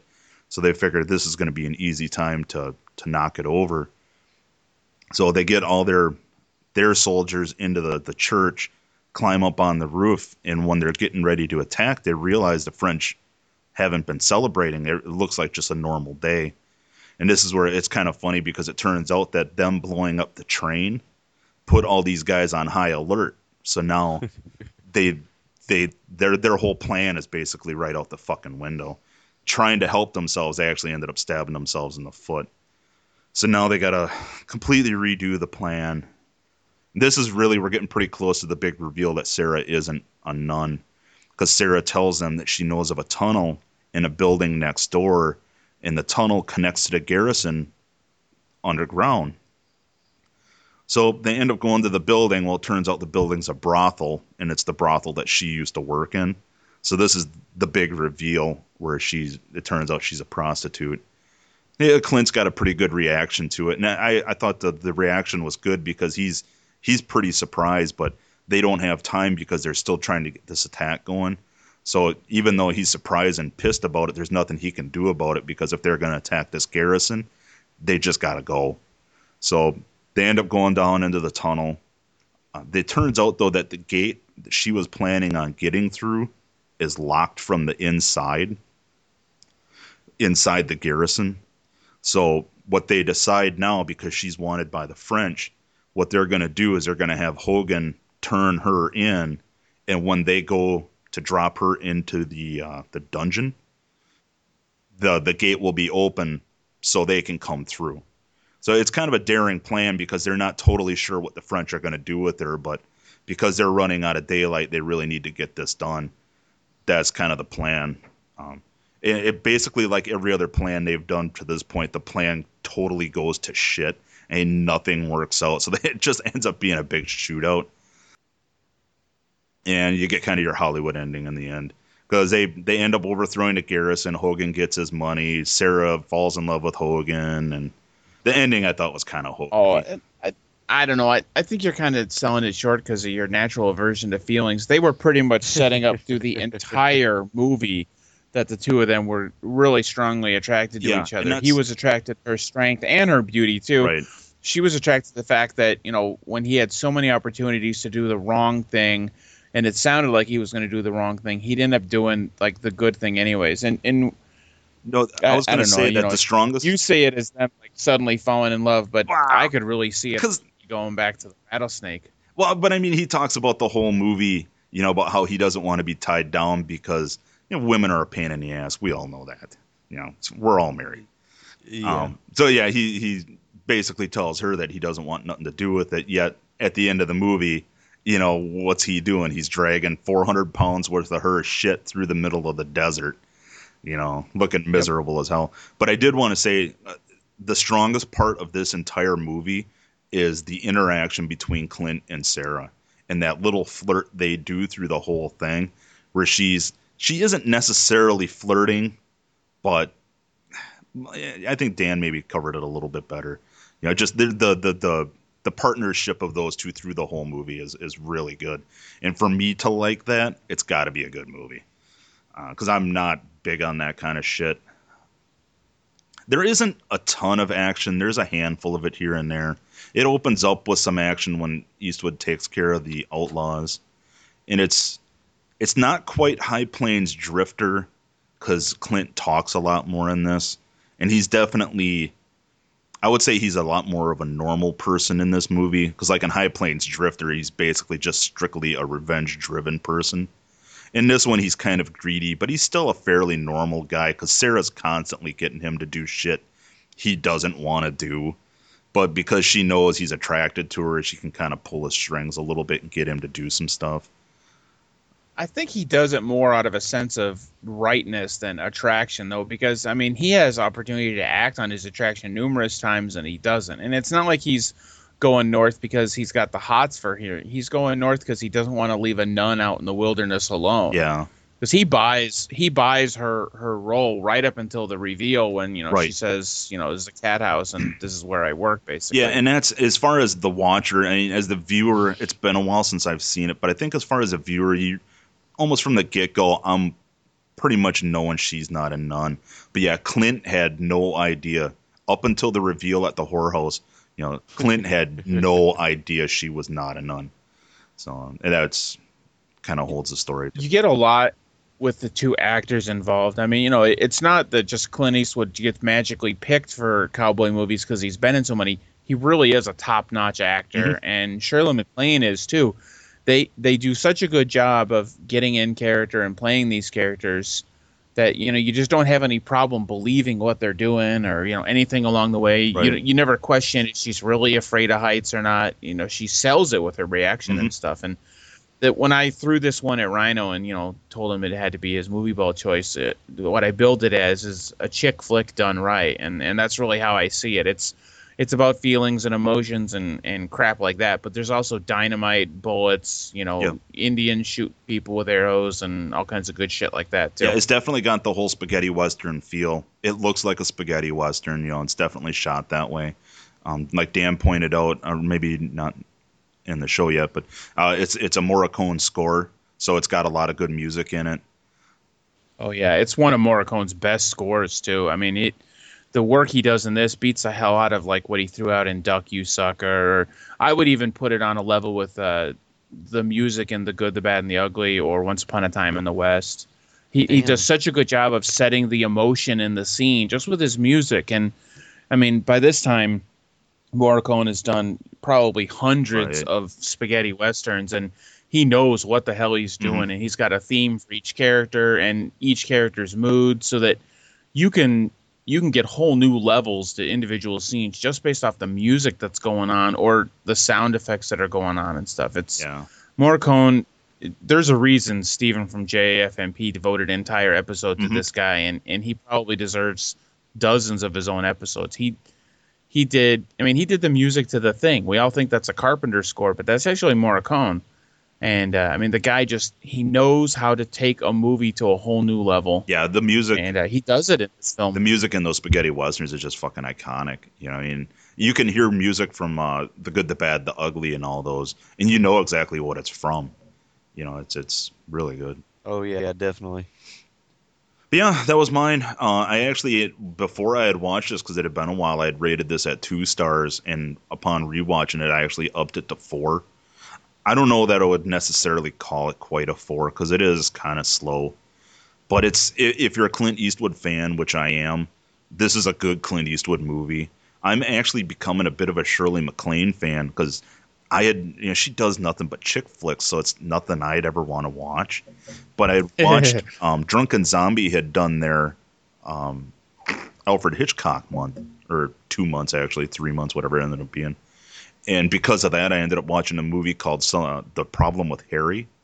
I don't know if you guys have ever seen that one. No. Uh, it's actually streaming too. If you guys want to check it out. But uh, it's got a really, really young Shirley MacLaine in that one, and she just does a, a bang up job in that movie. And uh, it's because I'm used to seeing the old Shirley MacLaine, the fucking wacko, can't act, fucking psycho chick in all these shit movies I don't want to watch. And you watch her in these younger movies when she's just, I don't know, she's younger and she's just she she just acts better in these movies. That she can do the subtle stuff a lot better to me. And I guess it helps too that the content is stuff that I don't mind watching.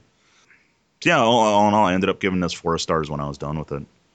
Um, but like Cool. like I said, the whole movie really does is based just on Clint and MacLaine. You know, that's the entire movie. Outside of those two interacting with each other, there's some action and stuff, but it's nothing amazing. Um, yeah, really, it is like Dan said. It's basically a spaghetti chick flick. But I would definitely recommend. So who gets victimized next week? Uh, give me one second here as I magically pull up the random generator here. Do do do do. What movie are you picking, Rhino? Um, let me get a number picked here. All right, you guys got to pick a number between one and three. Dan, go first. I take three. Jay. Take two. All right. Let's You're, go. you don't get to pick undead. Oh, what the fuck? Uh, I was gonna pick one anyway. we're gonna have to. Oh, here. here. All right. So Dan, you are three. Jay, you are two. Undead, you are one. And our magic number is Ninety-two. undead. Zero. Rhino has the. Ah, what do I gotta watch? Oh, I probably should have thought of that, huh? God damn it! You know, Oh, I did. I did thirty million fucking things this week, and I never even really. Ah, I don't know. What do you feel like watching? oh, Back come to the future. You're supposed to torture him with something. God, God damn it! You know, I think Rhino, you have to have a list of bad movies going through your you know mind. all the shit I did. right. I did a ton of different shit, and I just totally dropped the ball on it.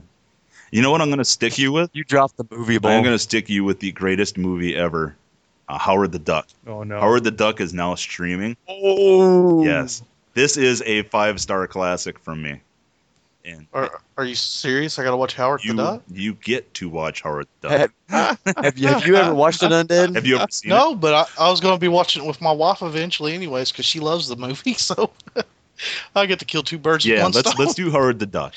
Wait, wait, wait. Let's not talk about anything involving your wife and killing at the same time. On Oh. I think I finally have her calm down. She she was like afraid for her life on Twitter before, and you just gonna get things all fired up again. Yeah, I'm on medication, so she don't have to worry. Until the medication My runs out. sociopathic tendencies are subsided. So Howard the Duck. Howard the Duck. All right. All right. So we're gonna do our uh, better Noah podcaster segment this week. Yeah, well let's uh let's do uh Diner de Mortes real quick here. We'll cut out to that Oh, and then we'll come back. Find out how Undead's gonna kill his wife. Yeah, this, this week it's uh I think it's roast. So let's check that out. Oh man, she's got to be turning by now. You should start talking to uh, Mike at Cadaver Lab about getting some replacement wives. in. I understand he's got like seven or eight extra laying around.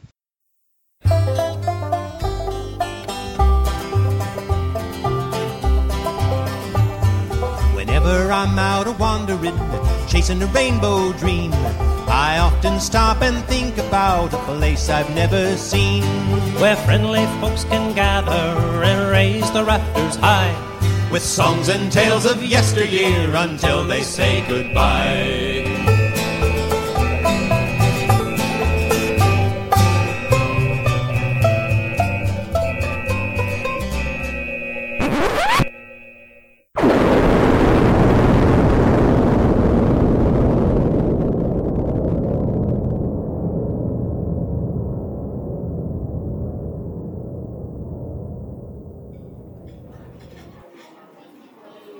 Howdy, it's your old pal Undead Muffin here. Once more bringing you the ideas of what you're going to do when the shit hits the fan and you're left with nothing else to do but consume the flesh of your fallen comrades, relatives, and friends. Today I'll be telling you how to make a quick and simple dish that doesn't take a lot of prep and doesn't require a whole lot of ingredients. I'm talking about the good old fashioned, been around since forever pot roast. Now, if you're just getting uh, getting started, uh, you want to take a nice cut from the rump area. If you've been eating your old lady all this time and you might not have the meat for this meal, and for that, I'm going to suggest go for a shoulder cut. But if you don't have a shoulder cut big enough, you're just out of luck for now. But for this recipe, I'm going for the ass. After you have your cut, you want to pat it down with your seasonings. You can use salt, pepper, really whatever seasonings you can get your hands on. It's up to your taste.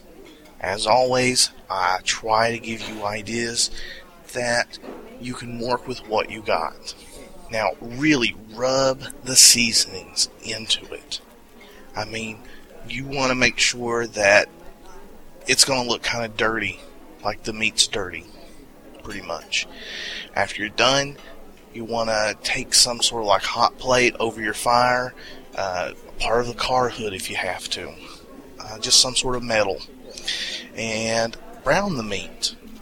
Now, browning the meat, what that's going to do is cause the uh, sugars and proteins in the meat to caramelize, and this will help create an outer bond on your roast that will allow it to stay together longer in the pot. And that's something that you want. You want it to be able to stay together and not fall apart as you cook it. And it also helps hold in flavor.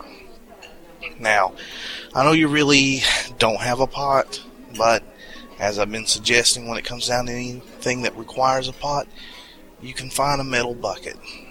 And it shouldn't be too hard to find one. I know most things have gone over to plastic buckets, but there are still metal buckets out there, and they're a lot safer than what metal buckets used to be because they have no lead in them. Now, you might be thinking also, what should I use? Just water? Sure, if you want. Um, but I've seen some people even use soda to cook a roast in. I know soda isn't going to be the most abundant thing. You're definitely not going to have enough soda to fill up a bucket. If you do, why are you eating someone? I guess it's not my place to judge. But the point is, you can pretty much use whatever liquid you want, except, I mean, any liquid other than piss, unless that's really what you want to use. I mean, are you really that much into recycling? And if you're still into trying to save the world after it's ended, I'm gonna have to tell you it's gonna be a lost cause. It's kind of already over. Okay, well, like I told you, this is pretty much a short and simple dinner. Um, takes a little while to cook. Other than that, you don't have to worry about it. So, what you want to do is put your pot or bucket over the fire. You don't have to worry about getting the liquid to a boil. Say liquid because once again, I don't know what you put in there. I'm putting water in mine. That way you got your water for the day. So just use whatever, like I said. And you just want to get the the liquid nice and warm, hot. Put the roast in it, and then you can pretty much forget about it. Um, like just as uh, long as the roast is cooked, you can serve it at any time. You can leave it on there for hours. Uh, if you choose to do that, go out and hunt you down some vegetables. Why not just make this a complete meal? Most common vegetables that are put in a roast are carrots, onions, potatoes. Those really are the most common and they work the best with a roast. That way the meat soaks up the flavors of all the vegetables. Now, you want to make sure that you do not put your vegetables in there too early or you're going to really just break them down to where you're not going to get any nutrients from them. And you're also going to break them down to making a glop, which, I mean, if that's what you want to do is make a, a, a more of a porridgey type of uh, gravy to go around your pot roast, I guess you can do that, but uh, when you do that, you lose those nutrients that are in the vegetables. And let's face it, you need those nutrients. So um, just uh, put them in there about an hour before you pull the pot roast from the pot. Okay. Now, if you're one of those people that your lady has barely any meat on her bones and you could not make a pot roast today, next week I will be telling you how to make a dish that will let you use pretty much the scrapings off the bones. Seriously, you're going to be able to use whatever meat you can get off of her. And as always, eat well and keep on fighting.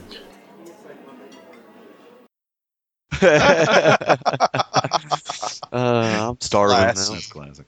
All right. Um, yeah, Dan, do you want to take care of because you got this week's question, don't you? Uh, yeah, but I wrote down so many questions I don't remember which one I actually threw out in the It forums. was Desert Isle DVDs. Oh yeah, yeah, yeah, yeah. So the the concept of the uh, the Better Noah podcast was you had to pick like, you know, taking uh, James from Dried Blood, his awesome suggestion, which he had borrowed from someone else, that you know you're stuck on a desert isle, you only get to pick five movies, and you're gonna watch it forever, and uh, that's all you're ever gonna get. So you know, what five movies would you take on this desert isle that you could watch over and over again without eventually like plugging yourself and dying? So do I go Yeah. first, or you guys? Yeah, going we can first? just go in order. Um, if you guys want to just kind of list your movies and you know, give your little, uh, go ahead and give a you know maybe a short explanation to why you picked what you picked and Alrighty. Well, I'll, I'll go first since I came up with the idea. Um, in no particular order, because I mean these are like my top five films of all time. So uh, one of them would be Fifth Element. Um, I- know a lot of people hate that movie, but I absolutely love it. I can watch it over and over again. I've owned three different versions of the DVD. Uh, now I have the Blu-ray, but I kept the special edition DVD that I had before that because it had a bunch of uh, featurettes and stuff. So, I, I of the three versions of Fifth Element I've owned, I still have two of them. Um, another one of my Des Isle DVDs would have to be The Outlaw Josey Wales, which of all the many westerns that I love and enjoy, that's my favorite of all I time. agree with you there. Uh, could never be replaced. It, that that's just awesome. Any movie that involves the killing of Yankee scum, uh, pre and post War of Northern Aggression, is good stuff with me. And it's got some of the best one-liners that Clint has ever uttered in in any movie of all time. Um, another one that's up there is uh, Dawn of the Dead 2004. Uh, people can decry fast zombies all they want. As far as I'm concerned, Zack Snyder mastered the genre, and no movie before or since has more shown what I think a zombie apocalypse is going to be like. Plus, Johnny Cash score at the beginning, OMFG. Um, Aliens, uh, Cameron's absolute classic uh, sequel to Ridley Scott's Alien. I think Aliens does everything Alien does, but 20 times better.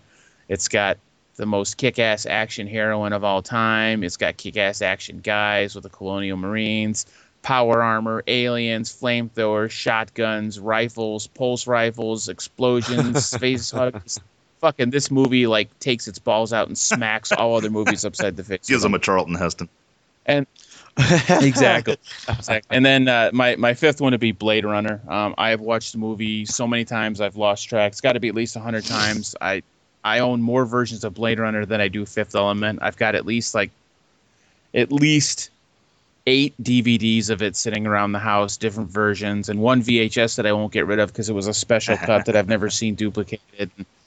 I, it, that movie never gets old to me. It was an 80s, a very early 80s movie, and it its special effects have still not been surpassed. It holds up 100%. It's got incredible acting, great storyline, great effects, everything. The movie just kicks all form of ass. So that's it. Those are my five Desile. I'm with you with Fifth Element. I love that movie. The movie kicks ass. The, you know, the the art design and everything, and even the story. It's an original story, and I, I love that movie. Chris Tucker doesn't completely ruin See, it I can either. see Chris. He comes he comes close a couple times, but he doesn't. I could see Chris destroy it. Tucker playing Richie in the Omega Man remake. That would be fucking perfect. Will Ferrell, Will Ferrell. Chris Tucker. It's an all-star cast. That'd be great. All right, Jay. Okay, well, one of my uh, five movies would uh, definitely have to be Critters. I'm a, I'm a huge fan of the Critters movies. Cool. And uh, Nightmare on Elm Street because I just love Freddy Krueger. It I'm assuming the first all one. the yes, the first one, the best one, and the only one. Not the, not the second one. 'cause, you know, I, there were some elements of the second one I thought you might have identified with. the the homosexual tendencies. No, no, I, I stick with the first one. and I have to go with Dan on Aliens. I absolutely love that Yeah, movie movie. kicks ass. I had the box set of Aliens, and uh, the actual the second one is the one that I watched all the time. Yeah. And uh, I really like uh, like uh, fighting movies and Korean movies and stuff like that. So I like uh, I don't know if you guys have ever seen it, Ong Bak, the Thai Warriors. No. Nice. That's, That's a good one. Jaa. That was streaming, I think. You've seen uh, Chocolate too, right? Yeah, yeah, oh yeah. That was the one with the the little developmentally disabled girl Yeah. who still like kicks ass with martial arts. Bizarre Yeah. film, but it's another uh, job. Ong Baka's the one that Yeah. doesn't that have the guy from Chai Lai in it? Yes, that's it's Yeah, got yeah, yeah, the, the the leader guy Is from in Chai Lai is uh, Ong Bak's sidekick. Yeah. Yeah, yeah. And then my uh, last one is a is a western, which is my favorite western of all times. Is the Good, the Bad, and the Oh, Ugly. Nice. Nice. Good stuff. Yeah, it's my favorite one of all times. I couldn't tell you how many times I've seen Yeah, that see, I can't pick between those because I, I like all of them. I, I couldn't pick a favorite out of the group. That's what I couldn't. Yeah. All right. Undead. Well, uh, let's see. Back to the Future 2. Because I like, well, mainly that's was my favorite one when I was a kid. And also, I like the whole series, but the second one just has the elements of all three of them just crammed in it. And uh, so I would get the whole flavor of the series from, From two. just huh? the second one. That's cool. That is a good series. That's one I, I haven't seen in a while, but it's I love all three of them. Oh yeah, I love them. I got the box set of them. I got to watch them. Plan on watching them this week because everything I've been watching and and watching, uh, listening to on the internet has been talking about Back to the Future. So I got to watch it now. Um, then uh, Jurassic Park: The Lost World, uh, because I love the Jurassic Park movies, but you know the second one I watched it in theaters. I'm a little bit more nostalgic to where I saw saw it in theaters and. Uh, and they've got so much more of the raptor in that movie. And the I've only seen the first one. I've never seen any of the other ones. well, Uh, the third the third one is actually streaming right now. I think Yeah. I've seen parts of the I'm third really one. Not surprised that the third one is. Yeah, because I want to say I've seen bits and pieces of the third one, and it seemed like a made for sci-fi kind of, really shitty Yeah. kind of. the effects are hot in it, but the acting, storyline, and every Yeah. other possible. I can't say Really nothing though. I've I've seen the third one probably a dozen times anyway though. So yeah, I like the third one for some Yeah. weird reason. I know it's bad, but Huh. It's bad in a good way to Yeah. me. Hey, we just got done talking about Omega Man. I mean, O- Omega Man is not a good movie. Yet it got four four stars. So, all right, what's your third one? Yeah, that, that's Uh, just bizarre. I'd have to go with uh, Shaun of the Dead for the third one. Got comedy, got zombies in it, so I could I could go with that one for my third one. Um, the Weatherman with Nick Cage in it. I don't know why I love this movie so much, but I, I from the time of watching the trailers uh, for it, I wanted to watch it, and then when I watched it, I just there's something about it Yeah. that I love. I have never seen that. No, me Oh, either. it's it's awesome. Uh, What's uh, what's the story about? basically he's just uh, he's getting older. He's a weatherman. Nobody likes him. People throw shit at him uh, because he is the weatherman. Nicholas Cage must have had a pretty easy time doing that then. Uh, his son doesn't want to have anything to do with him. He's just going through a divorce. Um, his dad's getting sick. So it's a pick me up. Yeah, it, it- it's kind of a depressing movie, but at the same time, in the end, you know, no, it's still kind of depressing. I don't know how to describe. It's just one of these weird ass movies I like. That's cool. All right, well, what's number Um, five? Oh, definitely pretty different. Here's where I come down to the, the I don't quite know what how to. I'll go with Dawn of the Dead. No, I'll go with uh, 28 Days Later. 28. Yeah, because That is a good film. I, Too bad I, it's not zombies. No zombies. I, I consider it zombies. They're they're, They're more- Thank you, Undead. They're more rat people than zombies. You know, in 10 years, they're all going to be considered Stuart Little movies anyway. So let's Yeah. just get or Free Willy. movie. Yeah. don't know. Oh, I don't know what the God. hell I thought of Free Willy with rats. Tells you how my brain works. You take a rat, and then I get a big fucking killer whale in my head. Same thing. Same thing. just like Orca. They're It's both all the same. They're both a bitch to milk. I wonder, could you milk a whale? Oh, find out and give us a Yeah, but report only the next males. yeah, better be careful what you're milking. Milking the bull. Well, it's the weirdest mammal, so so I've ever seen. It's one firm teat. It's a mammal, so it has to make milk. So, All right. Uh, isn't that what that guy got killed in SeaWorld, Florida for? He like jumped into the orca tank and he was trying to fuck one of the orcas in the blowhole and they they like they found him the next day like smashed to pieces on the sides of the orca pool because he was like naked in the pool trying to fuck their blowholes and the orcas finally decided they had have enough of it and just like smashed him to death with their tails. there's a in the Darwin Awards books. There's a guy who died almost kind of like it, except he would do it with dolphins. And you know how male dolphins will rape anything pretty much.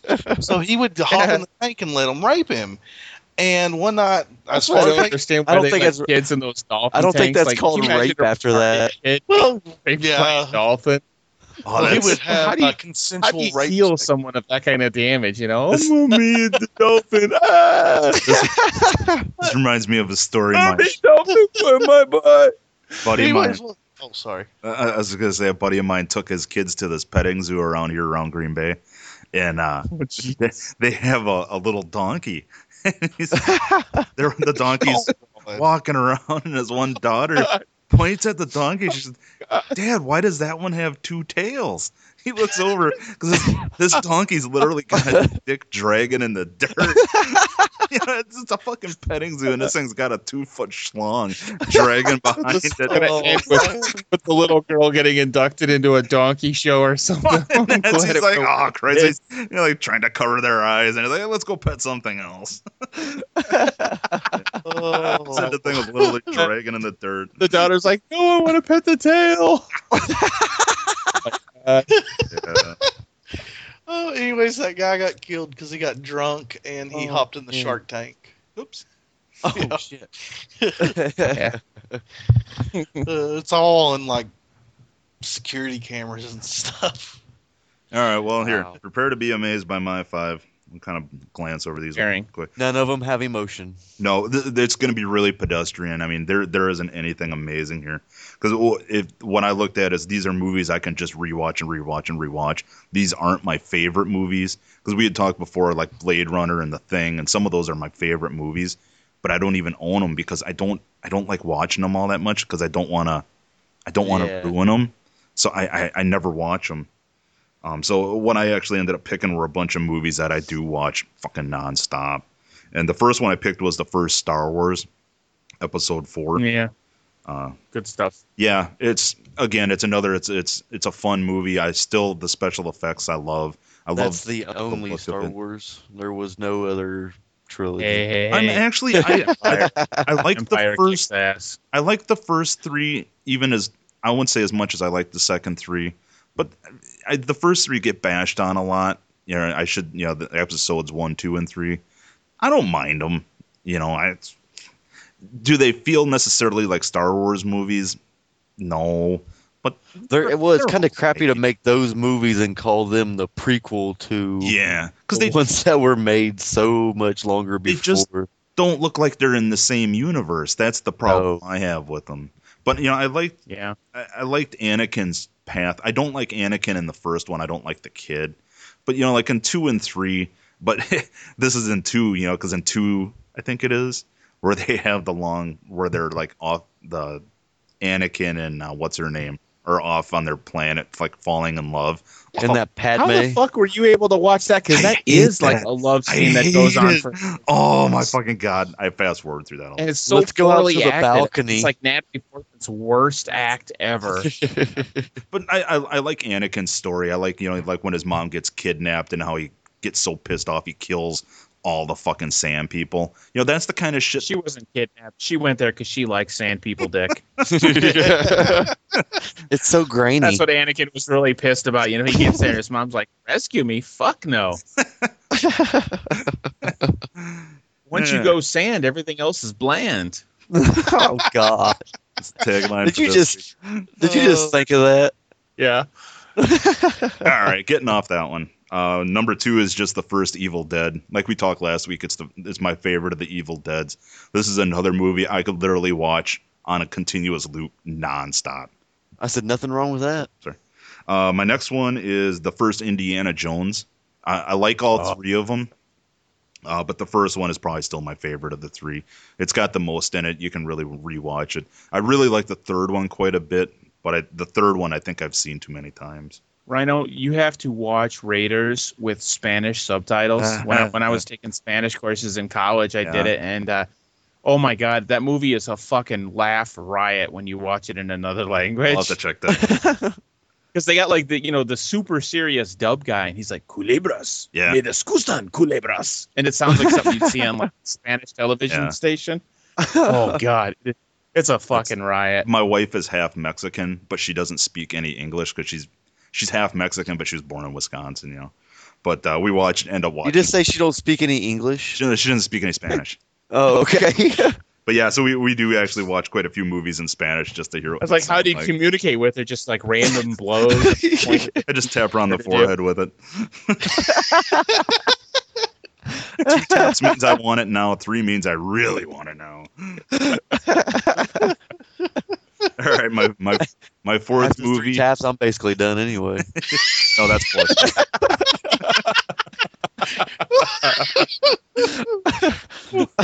Sorry, Rhino. Go ahead. Four, four taps means go get a towel. Alright. My, my fourth movie is uh, Mystery Science Theater 3000, the movie.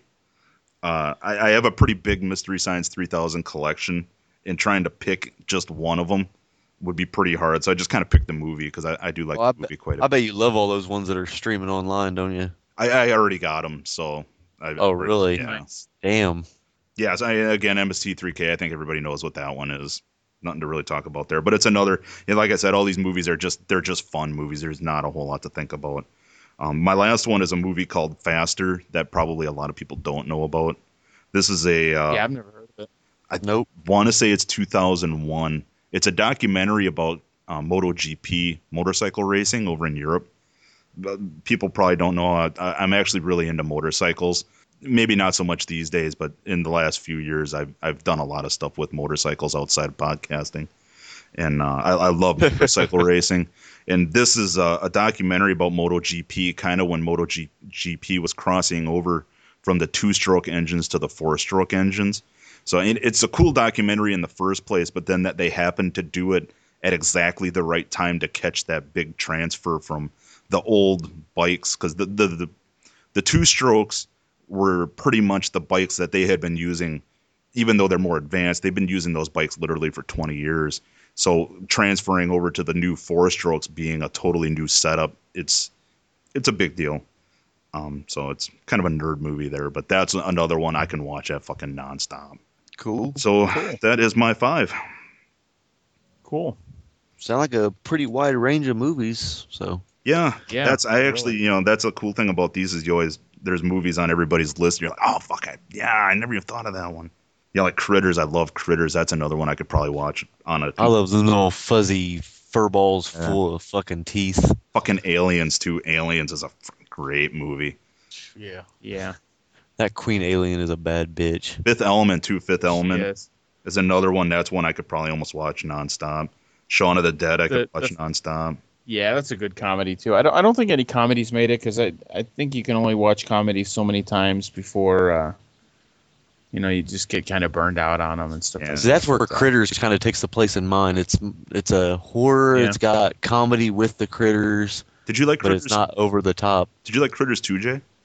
Yes, I have every single one of them. Yeah, because I like two a lot too. I thought two was a lot of fun. I liked it when they went to space. I mean, that I was like the third one. uh f- fourth, I think. Because I seen the space one, but that was the last one I'd seen. It may it may be third. They everything usually dies when it goes to space, so that's probably why. Critters. Critters was the uh, the series that was kind of a knockoff of Gremlins, though, right? Yeah. it's like they took Yeah, it in a more yeah. horror direction, but it was basically like you know, hey, they made a lot of money with that movie. Let's was make a some ton money of too. because there was hobgoblins, there was ghoulies. Yeah, there was a, just a million. That was kind of in that whole small creature Yeah. kind of phase.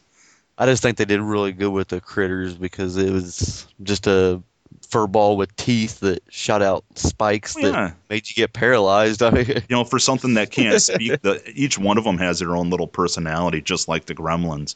You know, Yeah, it's it's a lot of fun.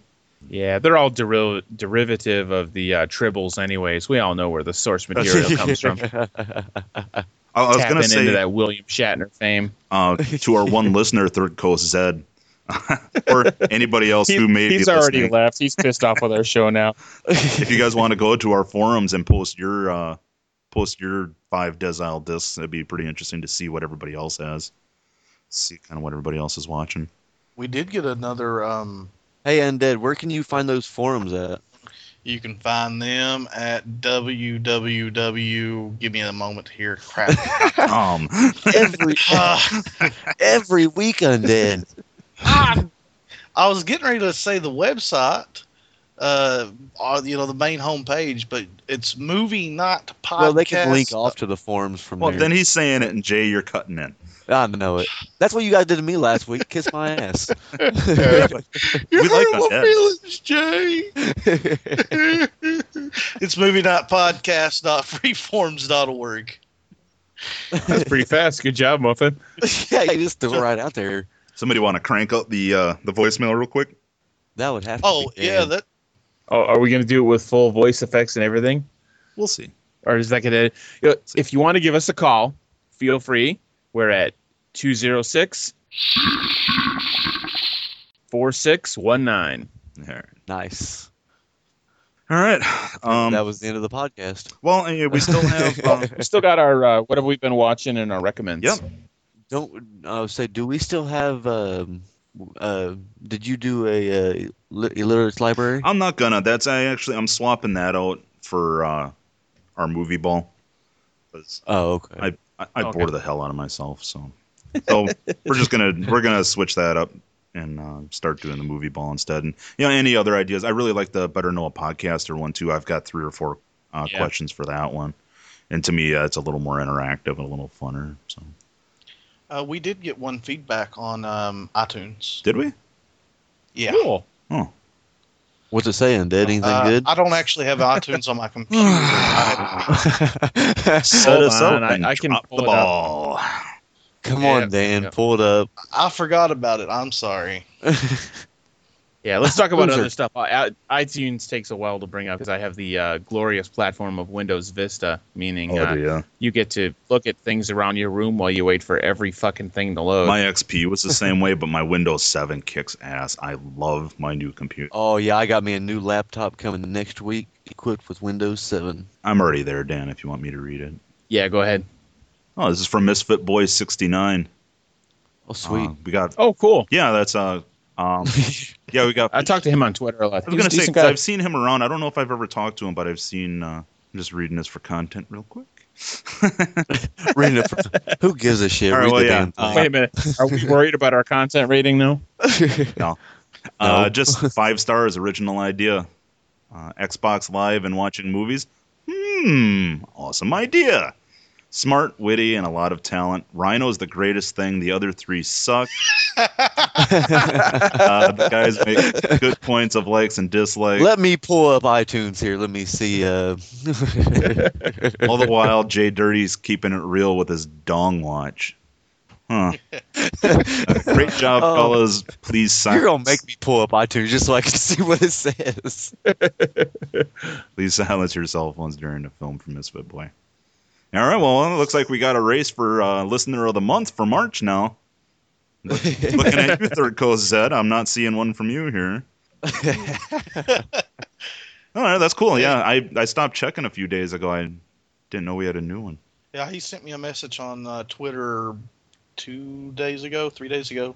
Let me know. I just assumed, which you know what assume does makes an ass out of you and me. But uh, I just assumed that he uh, sent a message to you all too. No, he might have. I might have not seen it, but yeah, no, that's cool. Thanks a lot. Uh, hey, Undead. I don't know if you noticed, but uh, you had a new review on your uh, Among the Dead too. I threw in. Oh, I did. Yeah. Oh, I didn't see it. Uh, that's I. Uh, that's what I was gonna say. Uh, I did. I listened to the whole uh, Among the Dead series last week. It's really good. I, I, I Uh, like the writing, and uh, man, you sell the voice acting. Holy shit! And you, I still need to get those, man. Yeah, still you got to listen to it. It's it's good, and he definitely he gives her all. He gives the old Clint Eastwood on this. Overacted. I, I liked it. I thought it was really good. I'm I'm waiting for the new one because that's. I know you were having some iTunes issues. yeah, I- uh, which I found fixed it. Okay, yeah, because I was gonna say because it showed up on mine now. I got it, so I'm gonna listen to the new one tonight. So what's the review say? Good. Yeah, yeah. No, I love it. I, that's I'm still even uh, every week when we get all our stuff. I'm really impressed with your writing on Dead. It's it's fun. You know, all the stuff you come up with is really good. It's really solid.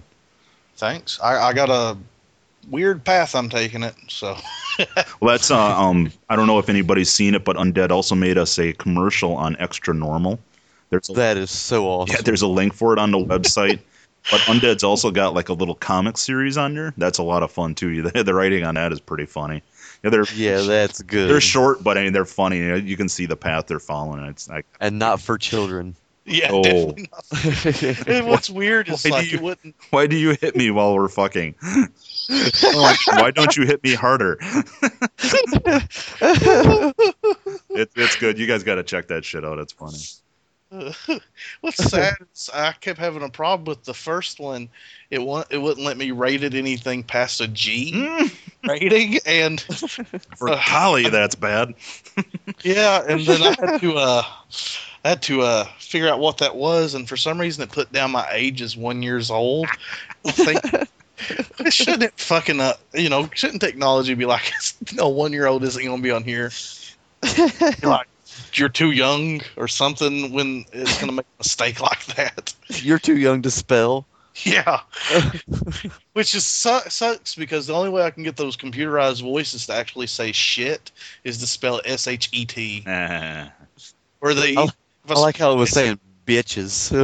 bitches. Yeah. Uh, All right, well let's uh, we got to pick up the pace here, fellas. Um, let's uh, oh yeah. get into what we've been watching. Dan, fire away. Alrighty. Well, I, I've had an off and on kind of movie week, but uh, one of the first things I got to watch was uh, Pandorum, which is that Dennis Quaid uh, out lost in space kind of thing going on. It's uh, really similar to a movie like Event Horizon or Sunshine or pretty much you know any of your Lost Out in Space kind of things. It does some things really well. Uh, it sets the scene really nicely. Um, stuff like that. I, I thought it got a little weak when we finally reveal the creatures. Uh, when the creatures were unknown things that were just killing people, it, I thought that was Yeah. a lot better. I think they spend too much time Once they finally showing introduced them, them, You know, because yeah, and and when you see them full And they on, did- it doesn't hold up as well as when they're just kind of blinking through your your peripheral. right, especially when they start trying to explain where they come from and why they're there and stuff like that. Um, there's really cool twists in the movie. I thought they did a good job with, and I, I thought the ending was really good. So I won't, I'm not going to give anything away because this is like fresh out Yeah. on DVD. Um, I ended up giving a, a three star rating just because there were some flaws in it that they couldn't ever seem to correct themselves on, and I thought the creatures were a big part of it. They ended up having this one really goofy. Uh, kind of climactic scene where they're like crawling through a nest of these things and they just they they keep the cameras on them for fucking ever Yeah. and i'm just like you know this is it's like sunshine got itself ruined for me at the ending because they had this utterly implausible ending where the guy's like plummeting through the heart of the sun and it's not melting shit Yeah, and uh, you know, uh, God, that pissed me off. And and then this movie has its moment where it really pisses me off. And for me, if a science fiction movie suspends any sort of reality whatsoever, yeah, I understand it's a science fiction movie, but you know, at some point in time, the lightsabers have to have rules. yeah, and that's what it has uh, to do. Is if it's In this movie, they just break their own rules too many times. Right. It's got to set up its rules and then it's got to stick to them. You can't have those fuzzy Yeah. rules where, well, because of this, we can do this now. You know, you got to really stick to them. Right. And we establish these creatures as ultimate killers, but too many times they do shit that's just unbelievably stupid. And he's able to fool them all by throwing some Yeah. rags and meat chunks on himself, and it just it pissed me off. So that, I like the kid. I, the kid one in that. I thought was pretty cool. yeah, That was cool. that was cool. cool. But the movie couldn't bring itself back, so it, it stuck at a three. It, was okay to watch. Um, the next movie I watched after that was uh, was entirely because of horror, etc. They did their uh, really good Quentin Tarantino thing, and I had no fucking clue. Even though I know Steven from JFMP had said it before, uh, it never clicked in my mind that uh, True Romance was in fact a Tarantino film that somebody else got picked of as a director. And uh, when I watch this movie, you can see Tarantino in every fucking scene. What's a plot? It's his dialogue. What's that? What's, what's the basic plot on that? Because I've, I've Uh, basically, this guy is he's a he's a loser kind of guy. It's his birthday. He's at a movie theater, and this totally hot chick just like hangs out with him, and uh, and he takes her home and he has sex with her and finds out. You know, it, it is too good to be true. She's a call girl. His boss had hired him a hooker for his birthday because he was so sad and lonely. uh, but they find out they actually kind of like each other. And uh, she's like only been a call girl for a couple days and she was already thinking about leaving the life and this kind of cements it. So he decides he's going to do the right thing and go and kill her pimp. And at that point everything goes wrong. And uh, it- it's this really awesome the number of top quality like heavyweight actors in this movie it's just astonishing. I mean minor villains are played by uh, people like james gandolfini. Yeah. um, one of my favorite actors, uh, Gary Oldman, plays the pimp. Fucking Gary Oldman, Jesus Christ, that guy can act. Yeah. And Samuel Jackson's got a bit part in this. It is it is a Tarantino movie that somebody else got their hands on, but it's so strong that that it's pretty much one of Tarantino's uncredited films. And if you like Tarantino style dialogue, action, storylines, and everything else like that, probably Christian Slater's best job of acting ever. Definitely Patricia Arquette's best job of acting ever. Uh, hard to believe she's the chicken medium now. I mean, she's really fallen. Yeah. But uh, the movie just kicks all forms of ass. So it, it's almost a five stars. But the the guy Tony Scott, who's like Ridley Scott's nephew or son or Nephew's cousin or brother's something, roommate. who got- you know, he he he tries to establish that he's the director of the film, and uh, and the parts where his influence can be felt, it really drags it down from the purity of the Tarantino action. So, anyways, I gave it four and a half stars. Um, the other one I watched was Night of the Comet, the um, zombies from space kind of thing. You know, it's for the time when it came out, it does some pretty good stuff with the whole end of society, and but it's it's a really by the numbers '80s post-apocalyptic thing. You know, we've got stupid teenagers who survive the plague for goofy reasons and bad acting, bad effects. But I still give it a three stars because it's a classic and it's not god awful. And uh, and then I watched this really weird British film called Son of Rambo, which I thought was going to. It, it billed itself as a uh, an indie film about kids making a um, basically a a ripoff of uh, First Blood, and it's nothing like what it's billed as. It's it's just a weird British film. So I, I don't know if I could recommend people seeing it. It's weird. And then the last one I saw, this is the one that like rocked my balls, was Samurai Fiction. It's a black and white samurai film from the 2000s, but it does everything that I want to have a samurai film do. There's ninjas, there's samurais, there's unbelievable sword choreography, um, probably actually murdering people because the choreography is so good. It's got the cool mystical character who doesn't want to fight and the hot-headed guy who you know is going to die as soon as he picks up a sword. Is there a the badass with a heart of gold, or No, he doesn't have a heart of gold. He's a fucking killer. it's like Sword of Doom. I mean, the the the big bad swordsman is a mean motherfucker, and and he kills people for pretty much any reason whatsoever. That's how I like um, that he kill him. And uh, man, the, the movie just kicked ass. So the only thing that brought it down, it did something a little different. Um, it had a really different sound score to it instead of like your traditional Japanese samurai sound score. They did like a mix of classic rock and jazz and hard rock, ick? other weird stuff, and they were trying to be a little edgy with it. I could have just done without Yeah. it. I I like the traditional Japanese stuff, but uh, still four and a half stars. Wow. If you like samurai movies, go check out Samurai Fiction. Watch the hell out of it. You will love it. Is that streaming? and that's it. No, it is not. None of these were streaming. All right, Jay. Wow me. Well,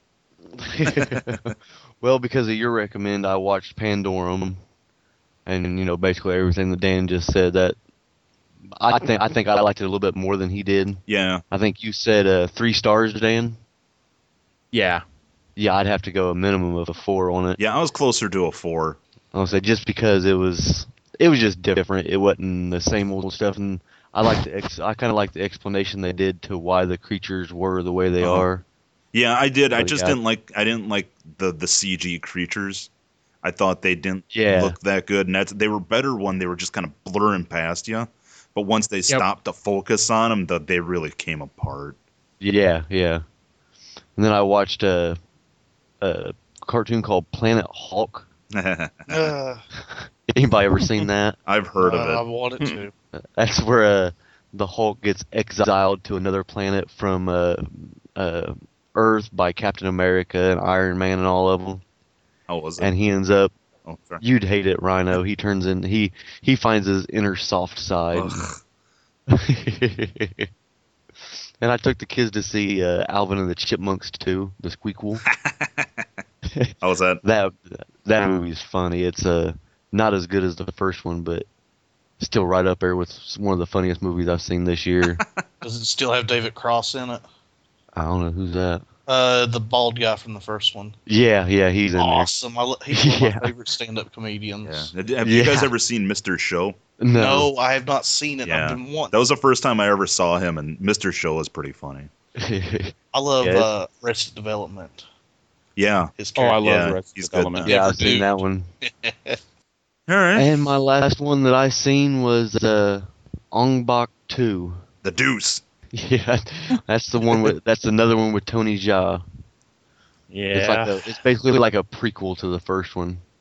How was it? Any good? Yeah, I liked it because it showed. Uh, of course, it did the same thing that movies nowadays are doing. It showed where he came from, and how he became the warrior that he was in the first one. And but I liked it. It was a pretty good movie. All right, that's cool. More martial arts, so Yeah, that was one of the things they screwed up when they did the Protector. Is they tried to steer more towards storyline and less towards Yeah. martial arts. And uh, his strong suit is not acting. His strong suit No. is, is Muay Thai kicking the fuck out of things. Well, this Ong Bak too. He not only uses uh, his body to fight people, he actually uses uh, weapons in this one. Hmm. and uses them with great skill by the movie. So All right, cool. All right, Undead, what do you got? Uh, okay. I watched one movie called Nights and Rodanthe. Oh my! I think I'm pronouncing that correctly. What are you doing with your free time? I watched it with the wife. Um, Did you watch that with a bunch of children that you lured in off the street? I mean, you know, kind of pacify pacifying before the drugs kick Then in. goes You know. well, sadly, I mean, it's just all these movies based off Nick Sparks uh, books are just getting down to the point where I'm like, yeah, I know how it's going to end. I can sit and guess the ending pretty much now because he doesn't change anything. What's this one about? What's kind of like a plot synopsis here? Um, chick uh, having problems with her kids. One, she has a little boy. At the beginning of the movie, she's having this flashback of being on the beach with her dad. Uh, find out that her dad died. That's all you hear about that at the beginning. Just her dad's dead, and so she goes on her life. She's going through a divorce. Her friend owns a bed and breakfast out by the beach, and uh, she can't go out there to f- help. So she go the main character. She goes out there to uh, take care of the bed and breakfast for a friend, and they have only one guest. Uh, I think it's Richard Gere in the movie. Oh, Um, I know what one this is. This is from last year, right? Yeah, I think it's from last year, and then yeah. he's like a doctor who killed somebody, and then a hurricane happens. All right. Yeah, so Next. I watched a funny one called Noise. Uh, it's about it's it's a sort of superhero movie uh, in the sense of a real world type superhero vigilante who um, who just hates noise. He moves to New York, so he starts busting up people's windows when they don't turn off their car alarms because it interrupts him from everything. He busts out their windows, pops their hoods, cuts their uh, batteries uh, uh, cuts the leads to the batteries. and he goes to jail for this, and then he winds up getting into a divorce and everything. And it's just really crazy, fucked up movie. And thanks to it, I got on the internet and found out that the term vigilante is actually a Spanish word which means watchman, which I found kind of funny because the Watchmen movie. But Undead. it's a good movie. Can, can Yeah. you move your mic back just a little bit? Oh yeah, yeah, your level I, your level's getting up a little bit. I keep hitting it with my arm. and then and then when you move it back, go ahead and mute it and take it off your head. Thanks. God, I feel the love tonight. All right. Uh, I'm just paying you back. Uh, All right. what did I do to you? All right, what else you got? It was really a, a week to watch movies with my wife, so I watched a movie called Sugar and Spice. It's about these God. cheerleaders. We're not laughing at you. We're laughing near you. Jesus. Oh God, I was. Each week, I understand a little more why you want to kill and eat your wife on this. Uh, I'm all right with. Wait a some- minute, is is this one where the ones where they robbed the bank? wearing the yeah the the Cupid doll mask. Oh and- yeah. My Oh daughter yeah, I've seen that. It's actually kind of interesting. Yeah. It's just My daughter watched this. She she got a kick out of it. there's just better movies out there, so I I didn't care too much for it, but it's I could watch it and not want to bash my head in. All right. What else? Uh, watch Nine, which uh, you know That is a dark. Is that the fucking sequel movie. to Seven? uh, Isn't that the one about the, the bored chick that's actually kind of hot? No, that's twelve. 12 of 9? Wait a minute. We're doing Rhino Rhino math, math. now. Seven, nine, twelve. Whatever it takes. Uh, yeah. no, it's a really good movie. I watched the short um, film. Me and my wife did uh, a couple of years back on YouTube, and uh, it had no talking in it, and it was somewhat kind of boring yet entertaining at the same time.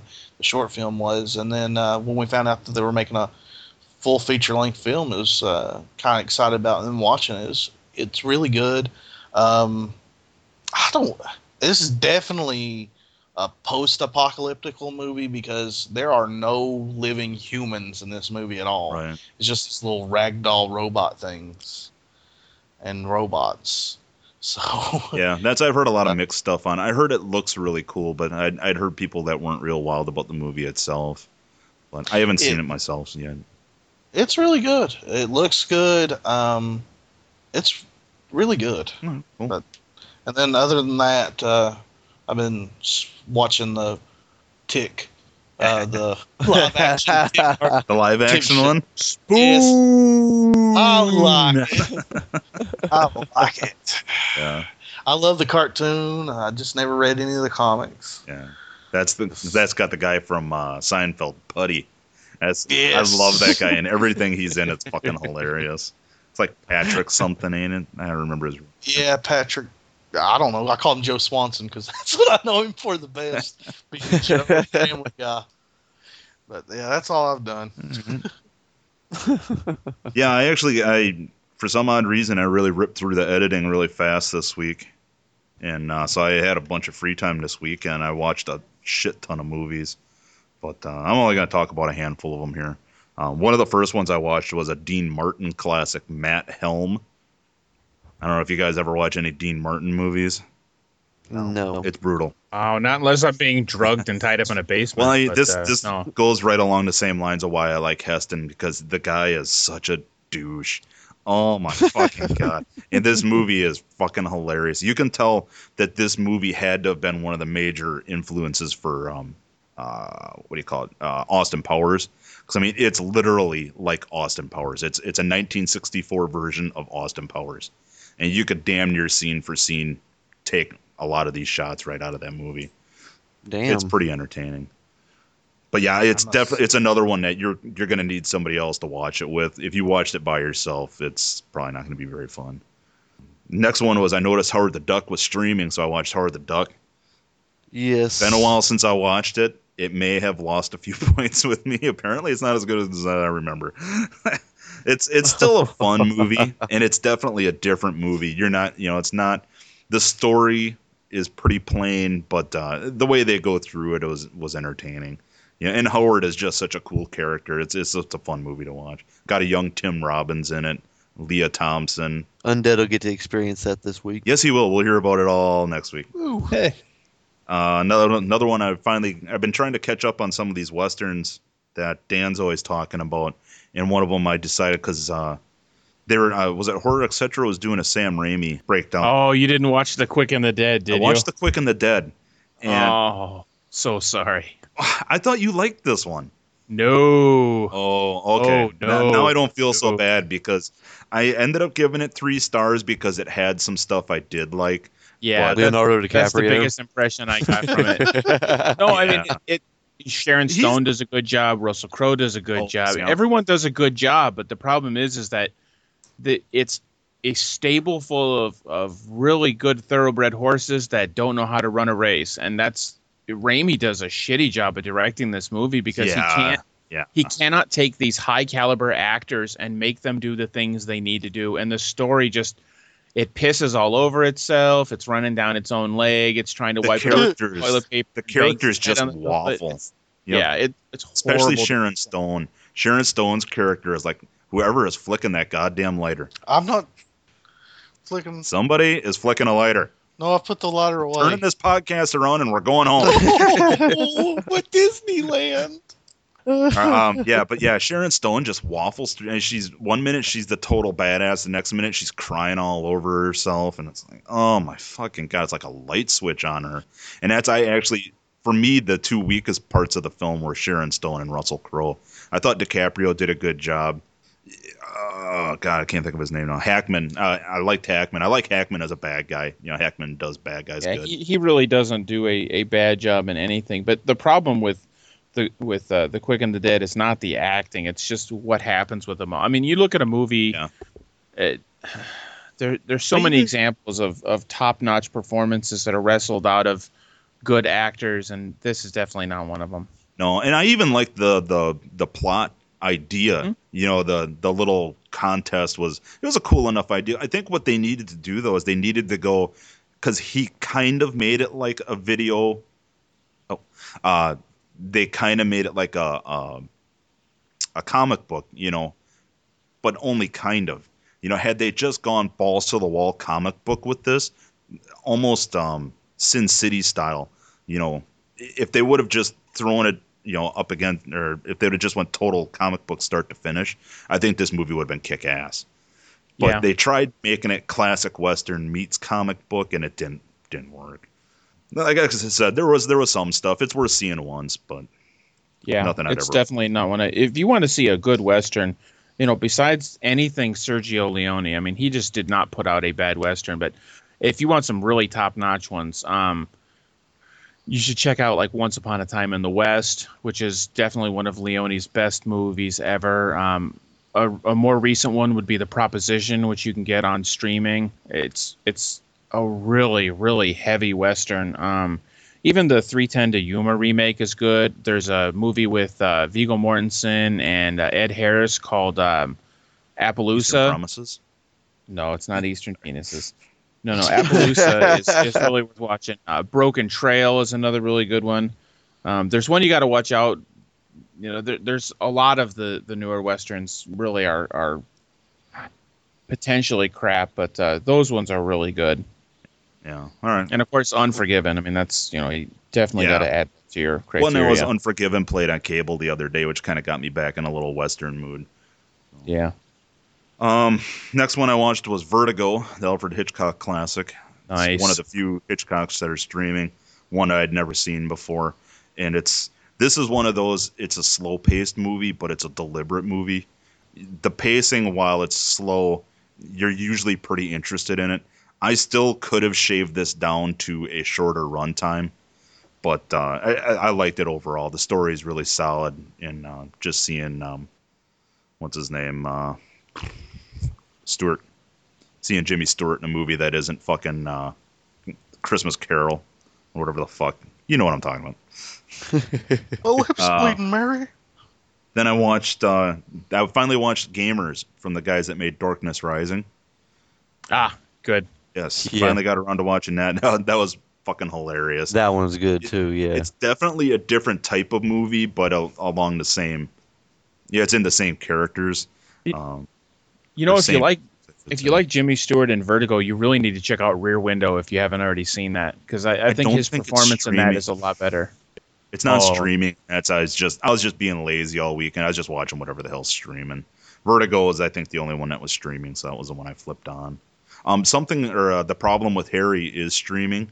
If anybody wants to check that one out, I give I suggest everybody check that one out. That one's a lot of fun. Yeah, so I watched Gamers. That was entertaining. Streaming. Uh, called uh, Spaceballs. Spaceballs was on Comedy Central. Been a while Good since I watched Spaceballs. that. Yeah, Spaceballs. the is a fucking Schwartz. and then uh, last night I watched the movie Monster Camp, the one about the LARPers. I don't know if you guys have seen this oh one. man, Is that Yeah, one it's streaming too? Yeah, I it's a just like to point out as a player of Dungeons and Dragons that LARPers are a different breed of people, and I would just they like to should say in no that- ways reflect upon people who play Dungeons. for and Dragons. anybody who would like to know what Dan's non-podcast life is like. No fucking way. No. No. All the hardcore World of Warcraft guys, this is what they do on the weekend. Lies, all lies. so it's- it's- fucking wrong. It's a good documentary. I mean, these guys are they're definitely it's what they do is not anything I would ever do, but it's it's interesting because these No guys one are does what LARPers do except for people with some form of clinical psychosis. They are fucking. Hey, What's it called, I've always Rhino? wanted to try LARPing. monster camp and that's you you, you feel for them because these uh-huh. guys you can tell that every one of these guys uh-huh. none of these guys have ever been in the popular group. No, You know, they've never been laid. yeah. Well there's from one the of 'em. time when they banged their mom's couch when she was away at work, they have never been laid. but you know it's kind of the story of these all these oddballs finally finding a community where they can just be oddballs with each other. It's it's a good story. I i liked it you know. It's decent there was almost some emotion there but there's no hearts of gold in this no hearts of gold Uh, so I, I'll give that one a definite recommend, and you'll get a, a lot of fucking laughs out of the way these guys act. They're definitely nerds. And that was it. That was I did end up watching uh, the the original Star Wars trilogy just uh, for something to do too. But nothing really to talk about there. If you haven't seen Star Wars, you're a putz. so that's what I've been watching. Uh, do we want to do our recommends, Dan? Yeah, I'm gonna go with um, Samurai Fiction as my recommend. It's a samurai movie, unlike any other, and uh, even with a couple of minor flaws, it pretty much nails every point that a samurai movie should and more. It's way out there. Awesome. Don't let the black and white fool you. Is a modern movie. Jay? Yep, I'm gonna have to go with Ong Bak 2. That movie is just a ass kicking movie that just fucks everybody up in the movie. So All right. Undead. Well, I'll go with knots and no, I'm serious.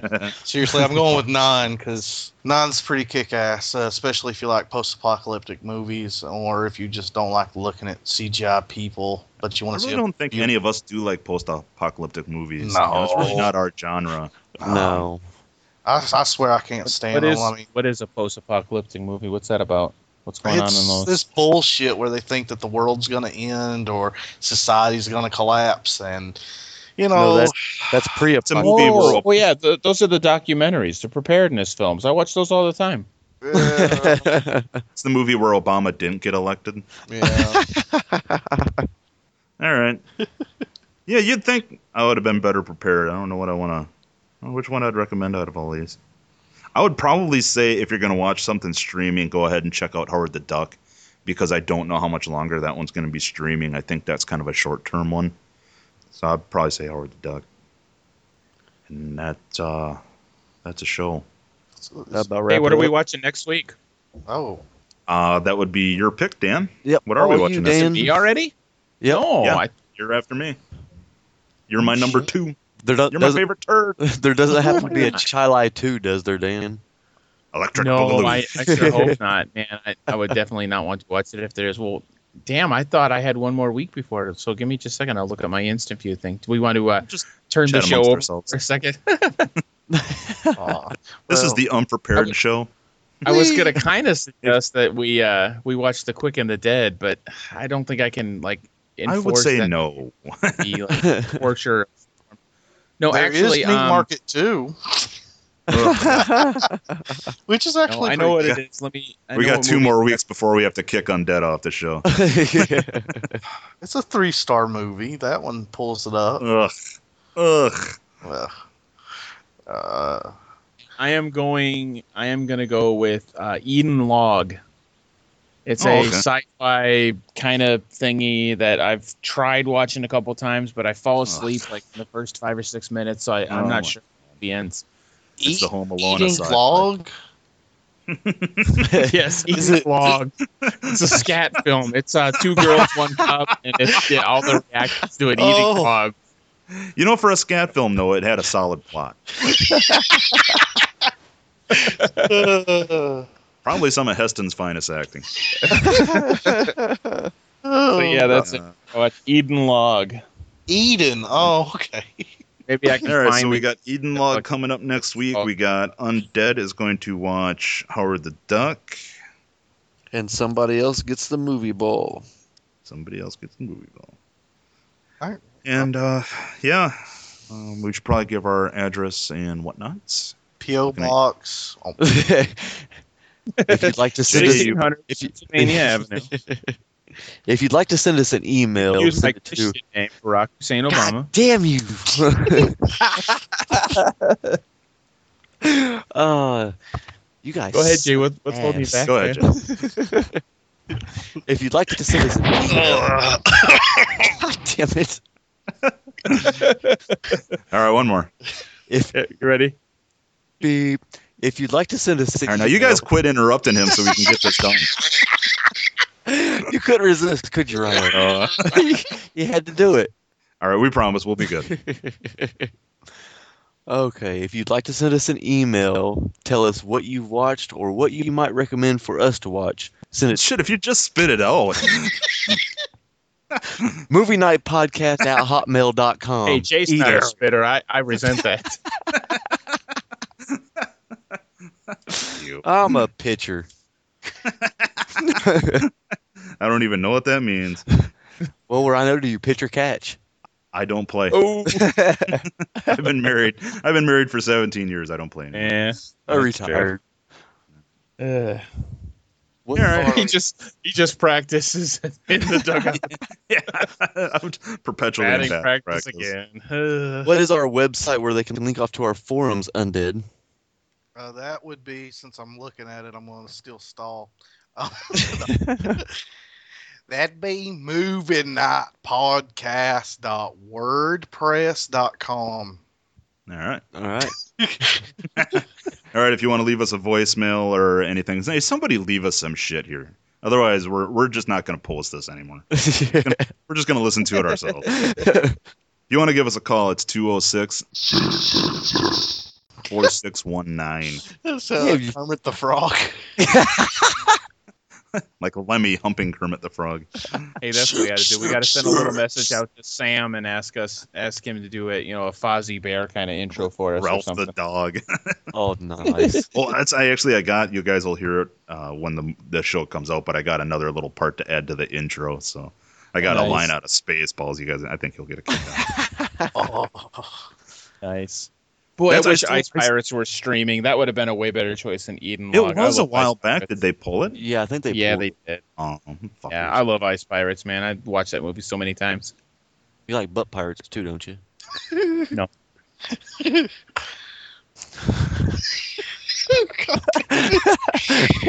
Oh, oh, I probably killed everybody's ears with my. Hey, you guys give me a minute here. I gotta. I'll be right back. Oh yeah. You don't like? You you think people who want to LARP are mentally deranged, Dan? Oh fuck yeah! Oh, I want to though. I've never, I have never met larpers that are in any way mentally now, stable whatsoever. Is that like the same thing like they were doing on role models? Yes, that's what they were doing Yeah. in role models. But more That's- intense. that's- The real larpers are nothing like that. Real larpers are fucking crazy. Really? fireball, fireball. oh wait, no, it's lightning bolt, isn't it? The guy. Okay, you've, you've been to like conventions and stuff before where they do like Star Trek conventions, and the people who dress up in their Star Trek uniform or Yeah. like say wear Star Trek uniform to jury duty. Yeah, larpers Oh, make those wow. people look normal. No Larpers shit. are fucking weird. Damn. And then I like just- my first introduction with larpers was was from the uh, vampire and werewolf games. In D and D, larpers are fucking crazy, but the Okay. larpers for vampire and werewolf are way fucking crazy. Vampire and werewolf is that the one that has like a vampire book, a werewolf book, then there's a mage book? yeah. Okay, Yeah, because I, I when- I have the, the vampire or the werewolf book. Oh yeah, I've I've played both of them, but I would never do the LARP. The LARP is Well, see- fucking crazy. See, that's my problem. I got the book, wanted to play it, and then never could find anybody to play. So I've just got the book that sits in my shelf. they're they're excellent games. They have a lot of story and stuff like that, but the LARPing is just it's something entirely different, man. They I think I'm I too know. lazy to LARP anyway, so. I It's- it's want to be active. That's yeah, that, that's not what it's about though. I mean, when LARPers do it, it's I don't know, it's just wrong somehow. Well, have It's you just- seen that movie that he was talking about? No, I've seen a bunch of other stuff that's talked about stuff like that. There's a one of the big LARPing groups is uh, Nero, the New England role playing organization, and they've got some other documentary about those guys out there. And that's this And- is and- this is a chapter. This is the Seattle chapter of Nero. Yeah, it, That's, that's, in this group. pretty out there. I, I, I'm actually ashamed to uh, to admit the fact that my uh, aunt and uncle and like their entire extended family do Nero stuff, and I just I shake my head in shame because they used to be normal.